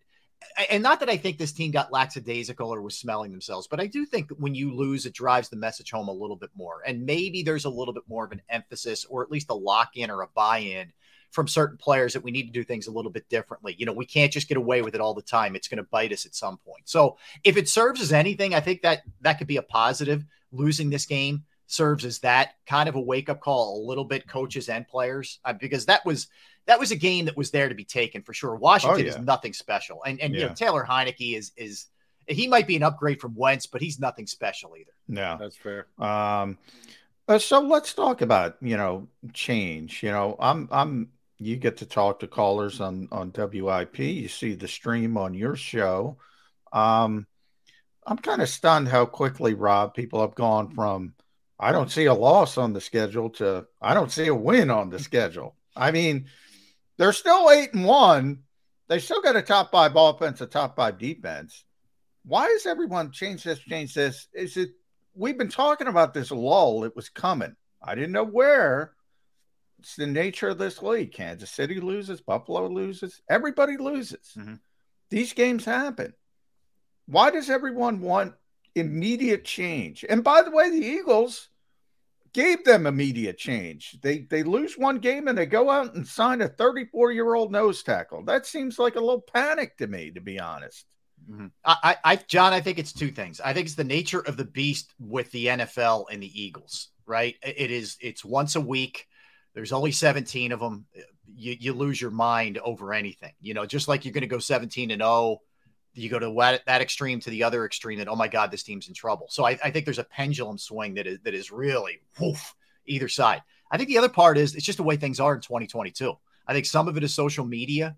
I think there, there's just more of a voice and people are there to react a little bit more and think about it a little bit more. And we're presented with so many more either opinions, stats, everything that goes along with it. I think feeds into sort of a an extremist either way. Like you go heavy one way or the other. Um, and, and let's face it. I mean, I think in a weird way, there's I don't want to say like an awakening, like all of a sudden people are paying attention to the Eagles, but now with the Phillies gone, I think there's more focus. You had that quirky scheduling where they played what twice in 29 days and 11 Yeah. days off. Yeah. And I and I think you finally got a game and, and people were frothing at the mouth and it was kind of a dud, let's face it. And I think that brings out that kind of reaction as well. All right, so Rob, they lose a game, and you knew it was coming. Some people singing the narrative, some of their players too included, that a loss could be a good thing. It gets the monkey off their back of the undefeated season conversation. They don't have to worry about it. It's now in their rear view mirror. I think that's often overstated, if eh, relevant at all. And if you're going to give it any relevancy, you have to turn around and win this week. Uh, okay, you're right. You were le- less pressurized this week, and you could just do what you got to do. And you went out and won a game on the road as a favorite, touchdown favorite, mind you, but uh, on the road. Um, does that actually add pressure this week to the fact that they now have to go out and win this Colts game? I, I Jody, I, I at first let me look at the other way. I think it's a weird emotional game for the Colts too, because last week was nobody believes in Jeff Saturday. All they've done is killed us for this move, and they go out and win on the road, right? So can you mm-hmm. keep that same emotional pitch if you're not a super talented team like I don't think the Colts are this week? I do wonder about that a little bit at the angle that they come at it. But to answer your question, I was not one who said you have to lose. They can't handle this pressure of being 17 and 0 and all that. I, I didn't buy that. But I did find it interesting after the game that, that it was one of the and John, you could speak to this. I'm sure you were right there when he had his Lakers hat on and he was talking to the media. AJ Brown uh, did bring it up almost right away. Now I don't know if that was just sort of like, hey, we got it over with, and yeah, or it was really sort of a wet starting to weigh on these guys. Um, so yeah, yeah, Jody, you do. To answer your question, if you're going to put it out there, you do have to go and win this game, Yeah. and basically say, all right, well that's off our back. We're we're the better team. We're six and a half point favorites you know, and we, they don't care about that. We do, but they go out there and they have to take care of it. I mean, look, the other thing you have to show is at some point, you're not going to get shredded on the ground. I know it's Jonathan Taylor, but you got to at least contain him.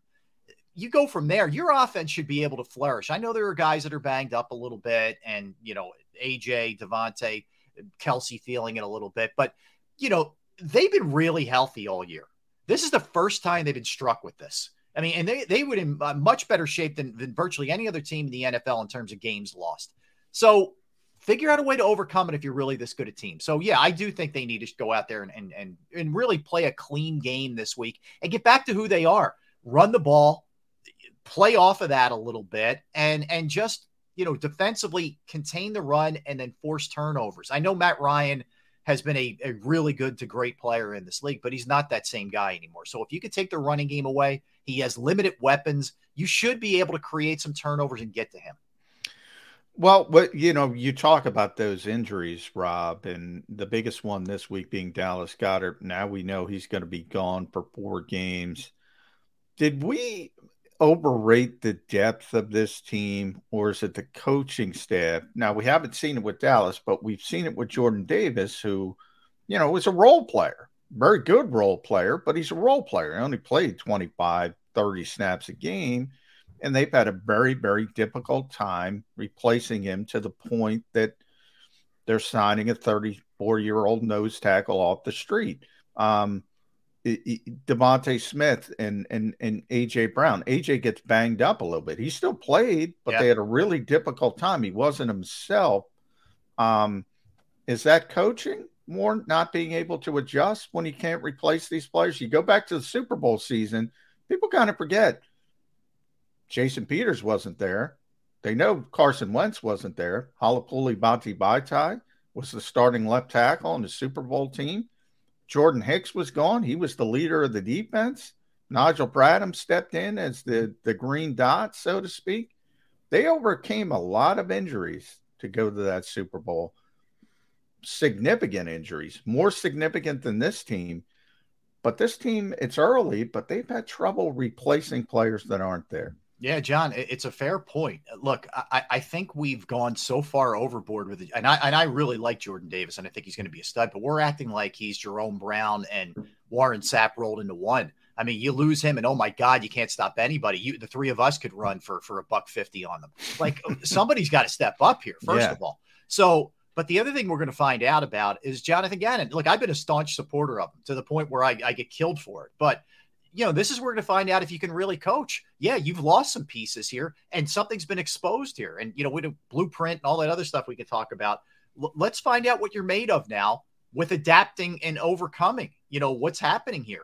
I, I think in terms of the depth thing, yeah, I think they're a little bit thin, John. I think we, there was a real mistake made special teams wise with with players. Like you have a couple guys who were special teamers in Shaun Bradley and, and maybe a few others, but for the most part, you're, you're going like square peg round hole kind of guys with Nakobe Dean. And I think that was a bit of a mistake personnel wise by Howie. He's hit on a lot of other things, but yeah, they may lack depth a little bit. It's let's face it, it's a pretty decent fall off from Goedert to Stoll, or if you're asking a rookie like Calcaterra to step up, that's a that's a big big leap here.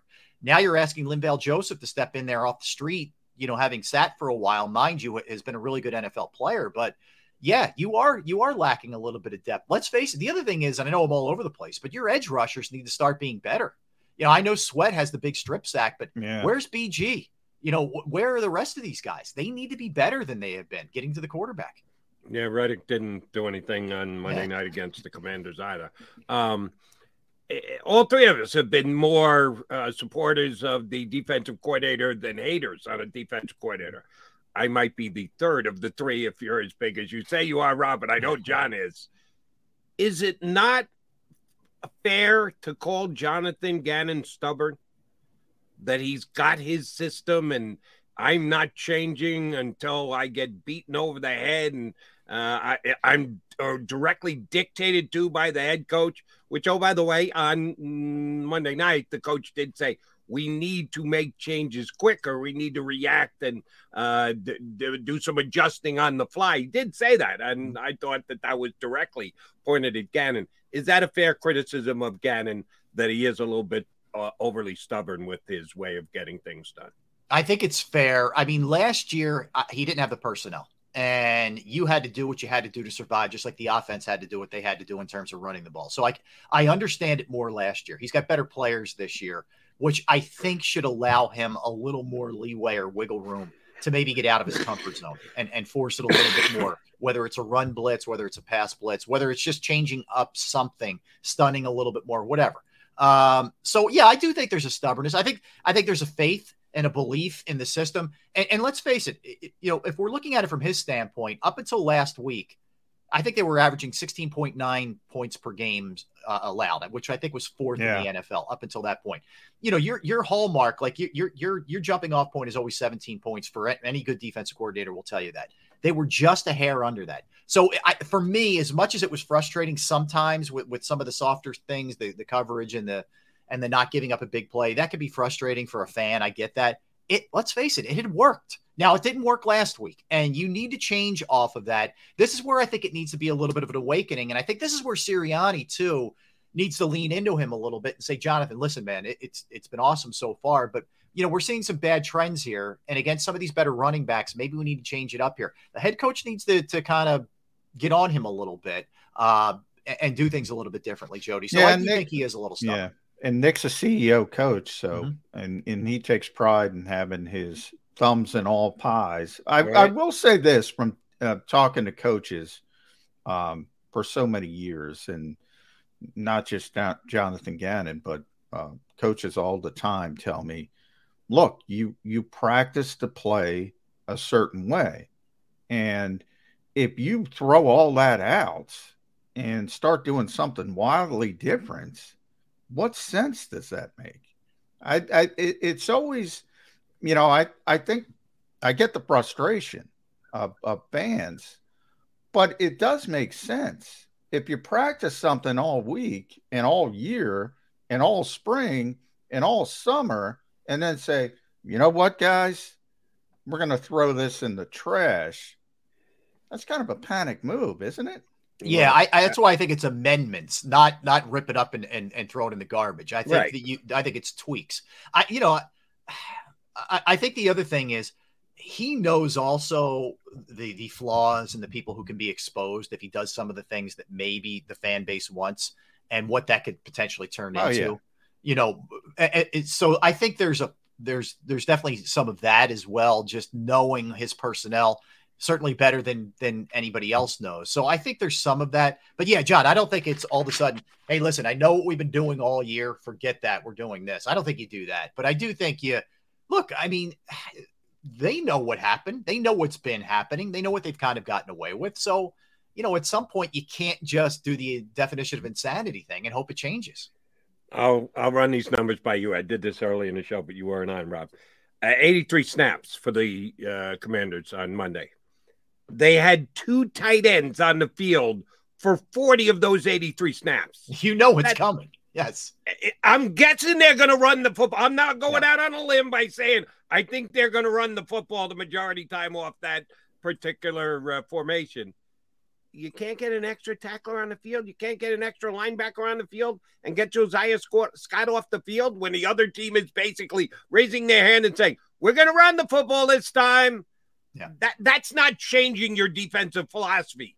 That's as you called it correctly. So tinkering. Yeah. He's got to be able to tinker. He's got to be able to do certain things, not massive changes, not mm-hmm. get him on the field an extra linebacker change from a the defense they play to a standard NFL 4-3 defense. No, it's on given plays depending and and I don't know Gannon well enough. John knows him better than me, but I know NFL football coaches. They all want to dictate terms.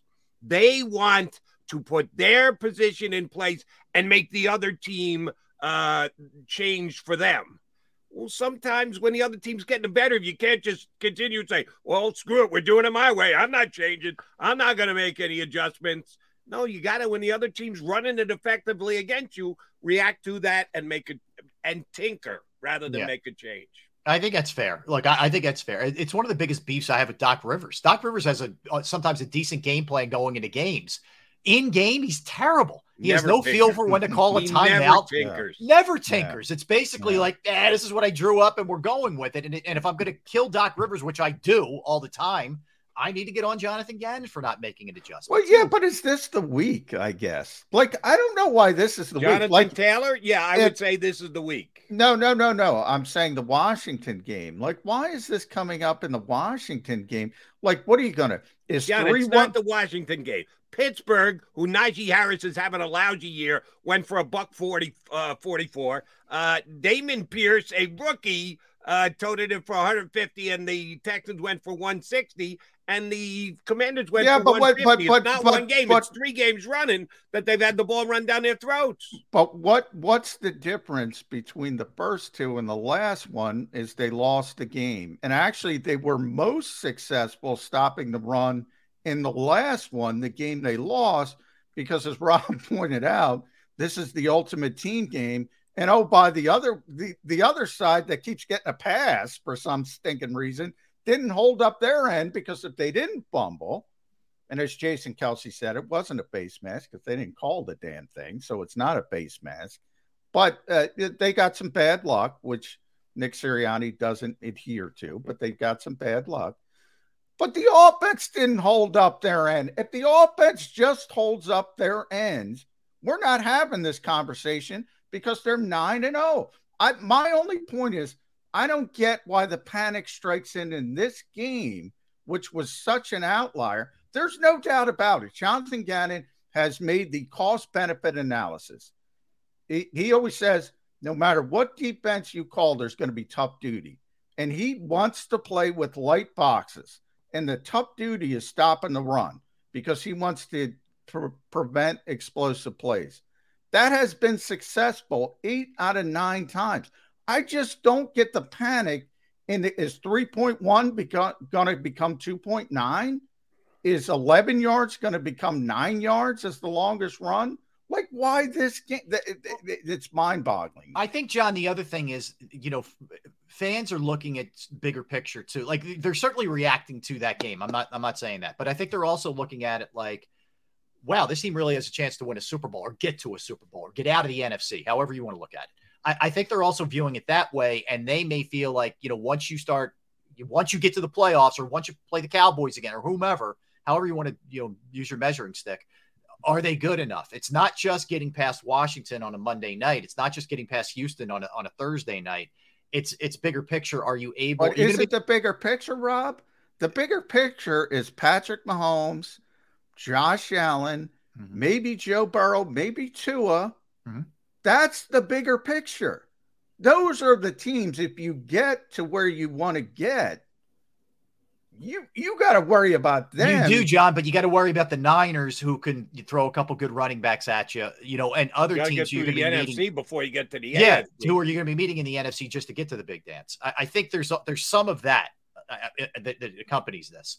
Like, and here's the other thing: things have been so good that you're gonna you're gonna nitpick and just hammer anything that looks even remotely bad. You know, we know that. Like, how weird was last week? I don't know about you guys. Like, just trying to get creative for the show uh, leading into the Monday game. I was out of stuff, man. Honestly, like I'm like, what the hell am I talking Yeah. about today? Three And so- games in 29 days. Right. yeah. But I think some of that breeds, you, you know, just going overboard on certain things. And then, John, we got it, you know, it it served up on a platter on Monday night. So therefore, you're going to go crazy about it. Well, and and if you uh, revert back to Thursday game, Dameon Pierce ran it down their throats. Oh yeah. Now, that's if you saying. want to add the deodorant of, but the Eagles won, okay, fine. Well, when you don't have that deodorant anymore and they lost the game, guess what? People are going to go back to, yeah, and the Steelers ran it against them. Yeah, and the Texans ran it against them. And now the Commanders are running against them. It's three weeks but my, I guess my point is that's baked in. They're playing with light boxes. They know they're going to give up run. They know they're Yeah. going to give up some rushing yards. They've made that cost benefit analysis and said, "I'll give up this to take this away." Now, Right. if you want to argue with the theme, I think that's a valid argument. If you want to say that's not the way to do it, but they understand that they said, look, that's why they went out and got Linval. They said, look, we want to play light boxes. And we don't have Jordan Davis. We got to find somebody where we can play light boxes. Now, if you want to argue with that theme, I'm all with you. I say, all right, that's a legitimate argument. But they know they've decided it's okay to get gashed in the run. I, I think. John, that that theme is contingent upon your offense doing their job. And there may Yes. be nights where they didn't, right? And they certainly Yes. didn't Monday. But the, the problem is if you're can you win a game that way? We don't see any games like this anymore, but 10-7 or 13-10. I don't know. You know, if the other team just plays that keep away thing and you can't get your offense on the field or and or when they get on the field, they're failing. I don't know if you can survive that. It's it's Yeah. not. Yeah, the My- my thematic stance argument is- is, the better one to me. That's My stance is I'm good with light boxes most of the time. If that's your base and that's what you believe in most, good on you, Jonathan Gannon. But you have to be able to have offshoots. You've got to be able to tinker, to use Rob Ellis's word. Mm-hmm. And I'm seeing no evidence that's the case. That when Gannon throws his defense out there, this is my defense, that we've already signed off on it. We know we're going to be giving up certain stuff, but we're going to benefit in other areas, and we're going to go through it hell or high water. I'd like to see some flexibility. The best teams, Super Bowl contending teams, have flexibilities and plan Bs. And that's what bothers me about the Eagles defense the last couple of weeks is there's no plan B. I'm I'm good with sticking with plan A, but you got to sprinkle in plan B every once in a while, and they don't seem to be willing to do that. Yeah, it's fair. Look, it's, it's a fair uh, criticism. And and so, John, in your estimation, this week, do we see sort of the same thing? I know Joseph Oh, yeah. might be working. Same defense. We're not seeing Same any any defense. any. Yeah. Okay, no extremes. They like want to stop explosive plays. And and here's the thing. The, the, this coaching staff has said consistently, Rob, if you win the turnover battle and you win the explosive play battle, you're going to win the game. They were 8 0 doing it. They're 0 1 not doing it. They lost one uh, with the turnover battle. So if they win the turnover battle, they limited the explosive plays. They would have won that game. That's why I don't understand why the offense is getting the pass. Now, look, the defense was on the there's no as I said, there is no reason they can't get off the field on third downs. I think the bigger issue was third down defense. And a lot of that has to do with first and second down because they were in manageable situations. But when in the second half, when they did get the third and seven or third and eights or more, they got off the field. There were nine of 12 to start in on third downs, Washington, which was terrible. And then it got better as the game went on. So I do think they improved a little bit. The offense didn't hold up their end of the bargain. And it was, by the way, that was an outlier. You know, they don't turn the ball over typically. They're very good about that. But that's the reason they lost the game. And that's the part I guess I can't get my head around Mhm. is is the offense getting the pass. Yeah, yeah. And look, I think there are a few people like Darius Slay's getting a pass. You know, there there, Yeah. there are people. Well, I brought up and Slay had his worst game of the year. Yeah. So I, I think people you're generally accustomed, like how often is AJ Brown going to go one for seven? You know, Yeah. how uh, DeVonta very quiet uh, for the most. I know he had a touchdown, but pretty quiet night in general. Goedert was quiet up until you know getting hurt. Again, some of that is they weren't on the field. I understand that, but you, you had a lot of outlier kind of performances, which I don't think you're going to get again. And I think as long as it's not the extreme of third down conversions and and the extreme of the amount of yards that, that they're chewing up, Eagles will be fine. They're the better team most weeks. All right, uh, last question for you, and I don't know if D Gunn, if you brought this up on your show uh, here later in the day on the JAKIB Media YouTube channel, Sports Take, D Gunn got a relationship with Frank Reich. Uh yes. Yes.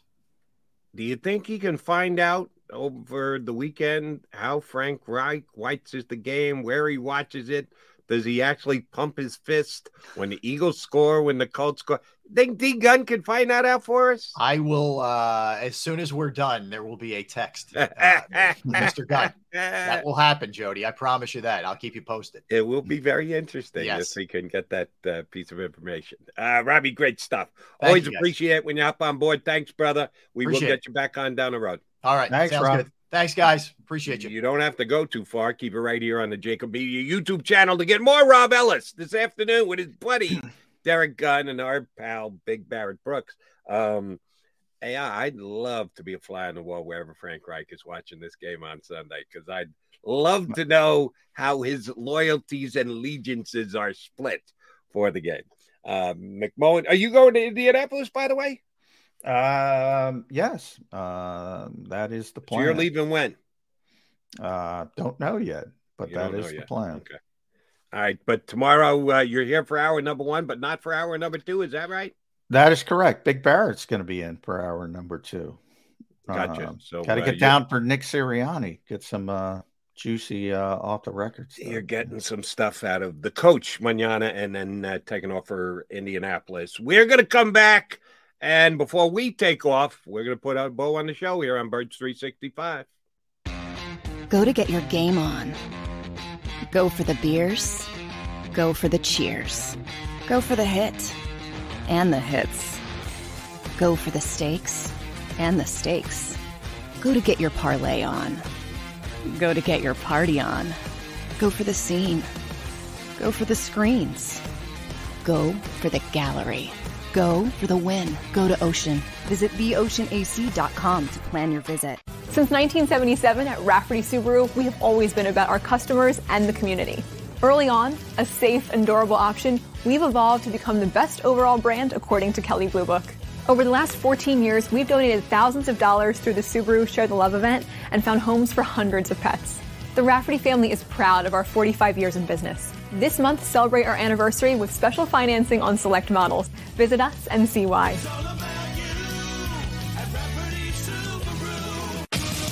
The greatest fans on earth. It's a bold statement, but would you expect anything less from Philadelphia?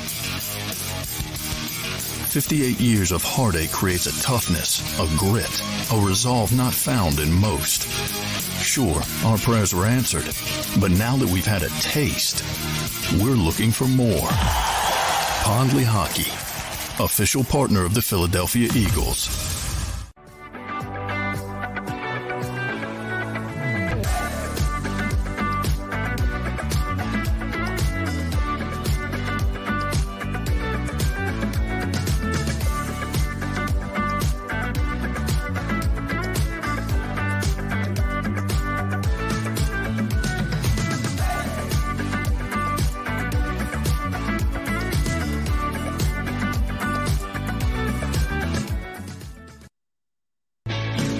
Everybody. My name is Jason Lombardi. I'm an inspector at DryTech. At DryTech, we offer three major services. The first one being basement waterproofing. The second service we offer is foundation and structural repairs. And then the third service that we offer is mold remediation. If you feel you are having a waterproofing issue, give DryTech a call or check us out online.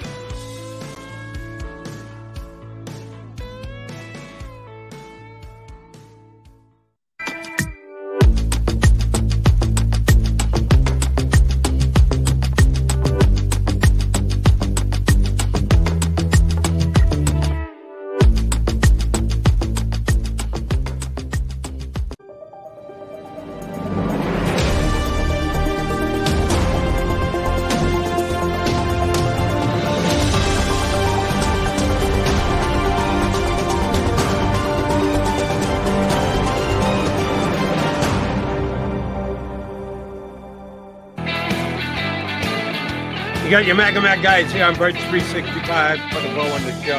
Um, all right, so you're heading in today to um, is today coordinator Tuesday on Thursday? Is that Yeah, happy Thursday. happy Uh, Thursday? Yeah. You think it'll be a happy Thursday, or is Jonathan Gannon hearing guys like Jody McDonald question his? Oh, he hears it because he got uh there's more more people closer to Jody McDonald than John McMullen on uh, Jonathan Gannon days. If you know Yeah, what I mean. Probably. And and again, uh, I just want to be on the record. I'm a Gannon fan. I think he's a good defensive coordinator. I think the Eagles could be in a much worse place with their defensive coordinator. Oh yeah. Uh, Oh, I think Gannon's one of the better defensive coordinators in the National Football League. Not the best, that's for damn sure, but he's one of the better ones. I'm not sure he's as hotly uh, should be as hotly uh, looked at around the league as he is. Uh, that he got uh, the interviews last year as head coach, but. Yeah, I'm going to question him if he if he has a bad week. I'm going to question him. He doesn't get a pass for me question him all because I think he's been good for a year and a half. I question him all the time. I I I do know his philosophy though, and I know why he does things. Um, and he knows he's given up some rushing yardage. Like that's part of the part of the deal. That's part of the philosophy. And remember, the philosophy. One of my biggest criticisms of Jonathan Gannon, to be honest, is the philosophy is not his. It comes from somebody else. Uh, so it's a copycat situation. But um, you know, there's 12 teams last time I checked that run this scheme, and they all have done the same cost benefit analysis. And that's part of it. Part of it is light boxes, part of it is giving up some things in the running game that fans aren't going to be happy with on particular game days because it doesn't look great. But that, trust me, that is baked into the theme and the philosophy. I'm okay with a having theme and a philosophy and borrowing it from somewhere else. If you believe in it, you believe in it. That's I, I don't care if, if, if somebody else created it first. If you could make it work, good on you, Jonathan Gannon. I just want to see a little flexibility. I, I don't want it to be like stone tablets coming down from the mount. We shall not do it any other way. The tablet is the tablet has come down from the mouth, Jody. Bam. That's, That's- what it, that's the complaint. That's the complaint. That's a good way to lose football games, and they found a way to lose a football They game. They win a lot, this week though. against Washington. Yeah, they have more so for the offense than the defense. At least my opinion. If you put them both on the scales, yeah, the offense has been more than expected in their preseason expectations. Number Offense three better versus number three. Um, overall, you're talking. Yeah. All right. Yeah, well, they, they we'll see if they can stay at number three after this week against Jonathan Taylor. I think it's going to be heavy lifting for the defense. All right, partner. Uh, let's do this thing again tomorrow. You're going to be here the first hour, Barrett Brooks the second hour, but that means you and I back tomorrow, uh, some 22 hours from now. Let's do it. Johnny Mack, Jody Mack here in two and two. You've been listening to Birds 365, the destination for the passionate Eagles football fan who bleeds green. If it's Eagles football, we're talking about it. Debate inside the locker room and guests that are some of the greatest football minds from around the region. We hope you enjoyed the show. We know we had a blast. Make sure to like, comment, and subscribe, and we'll be back soon. But in the meantime, hook up with us on social media at JAKIB Sports. See you next time on Birds 365.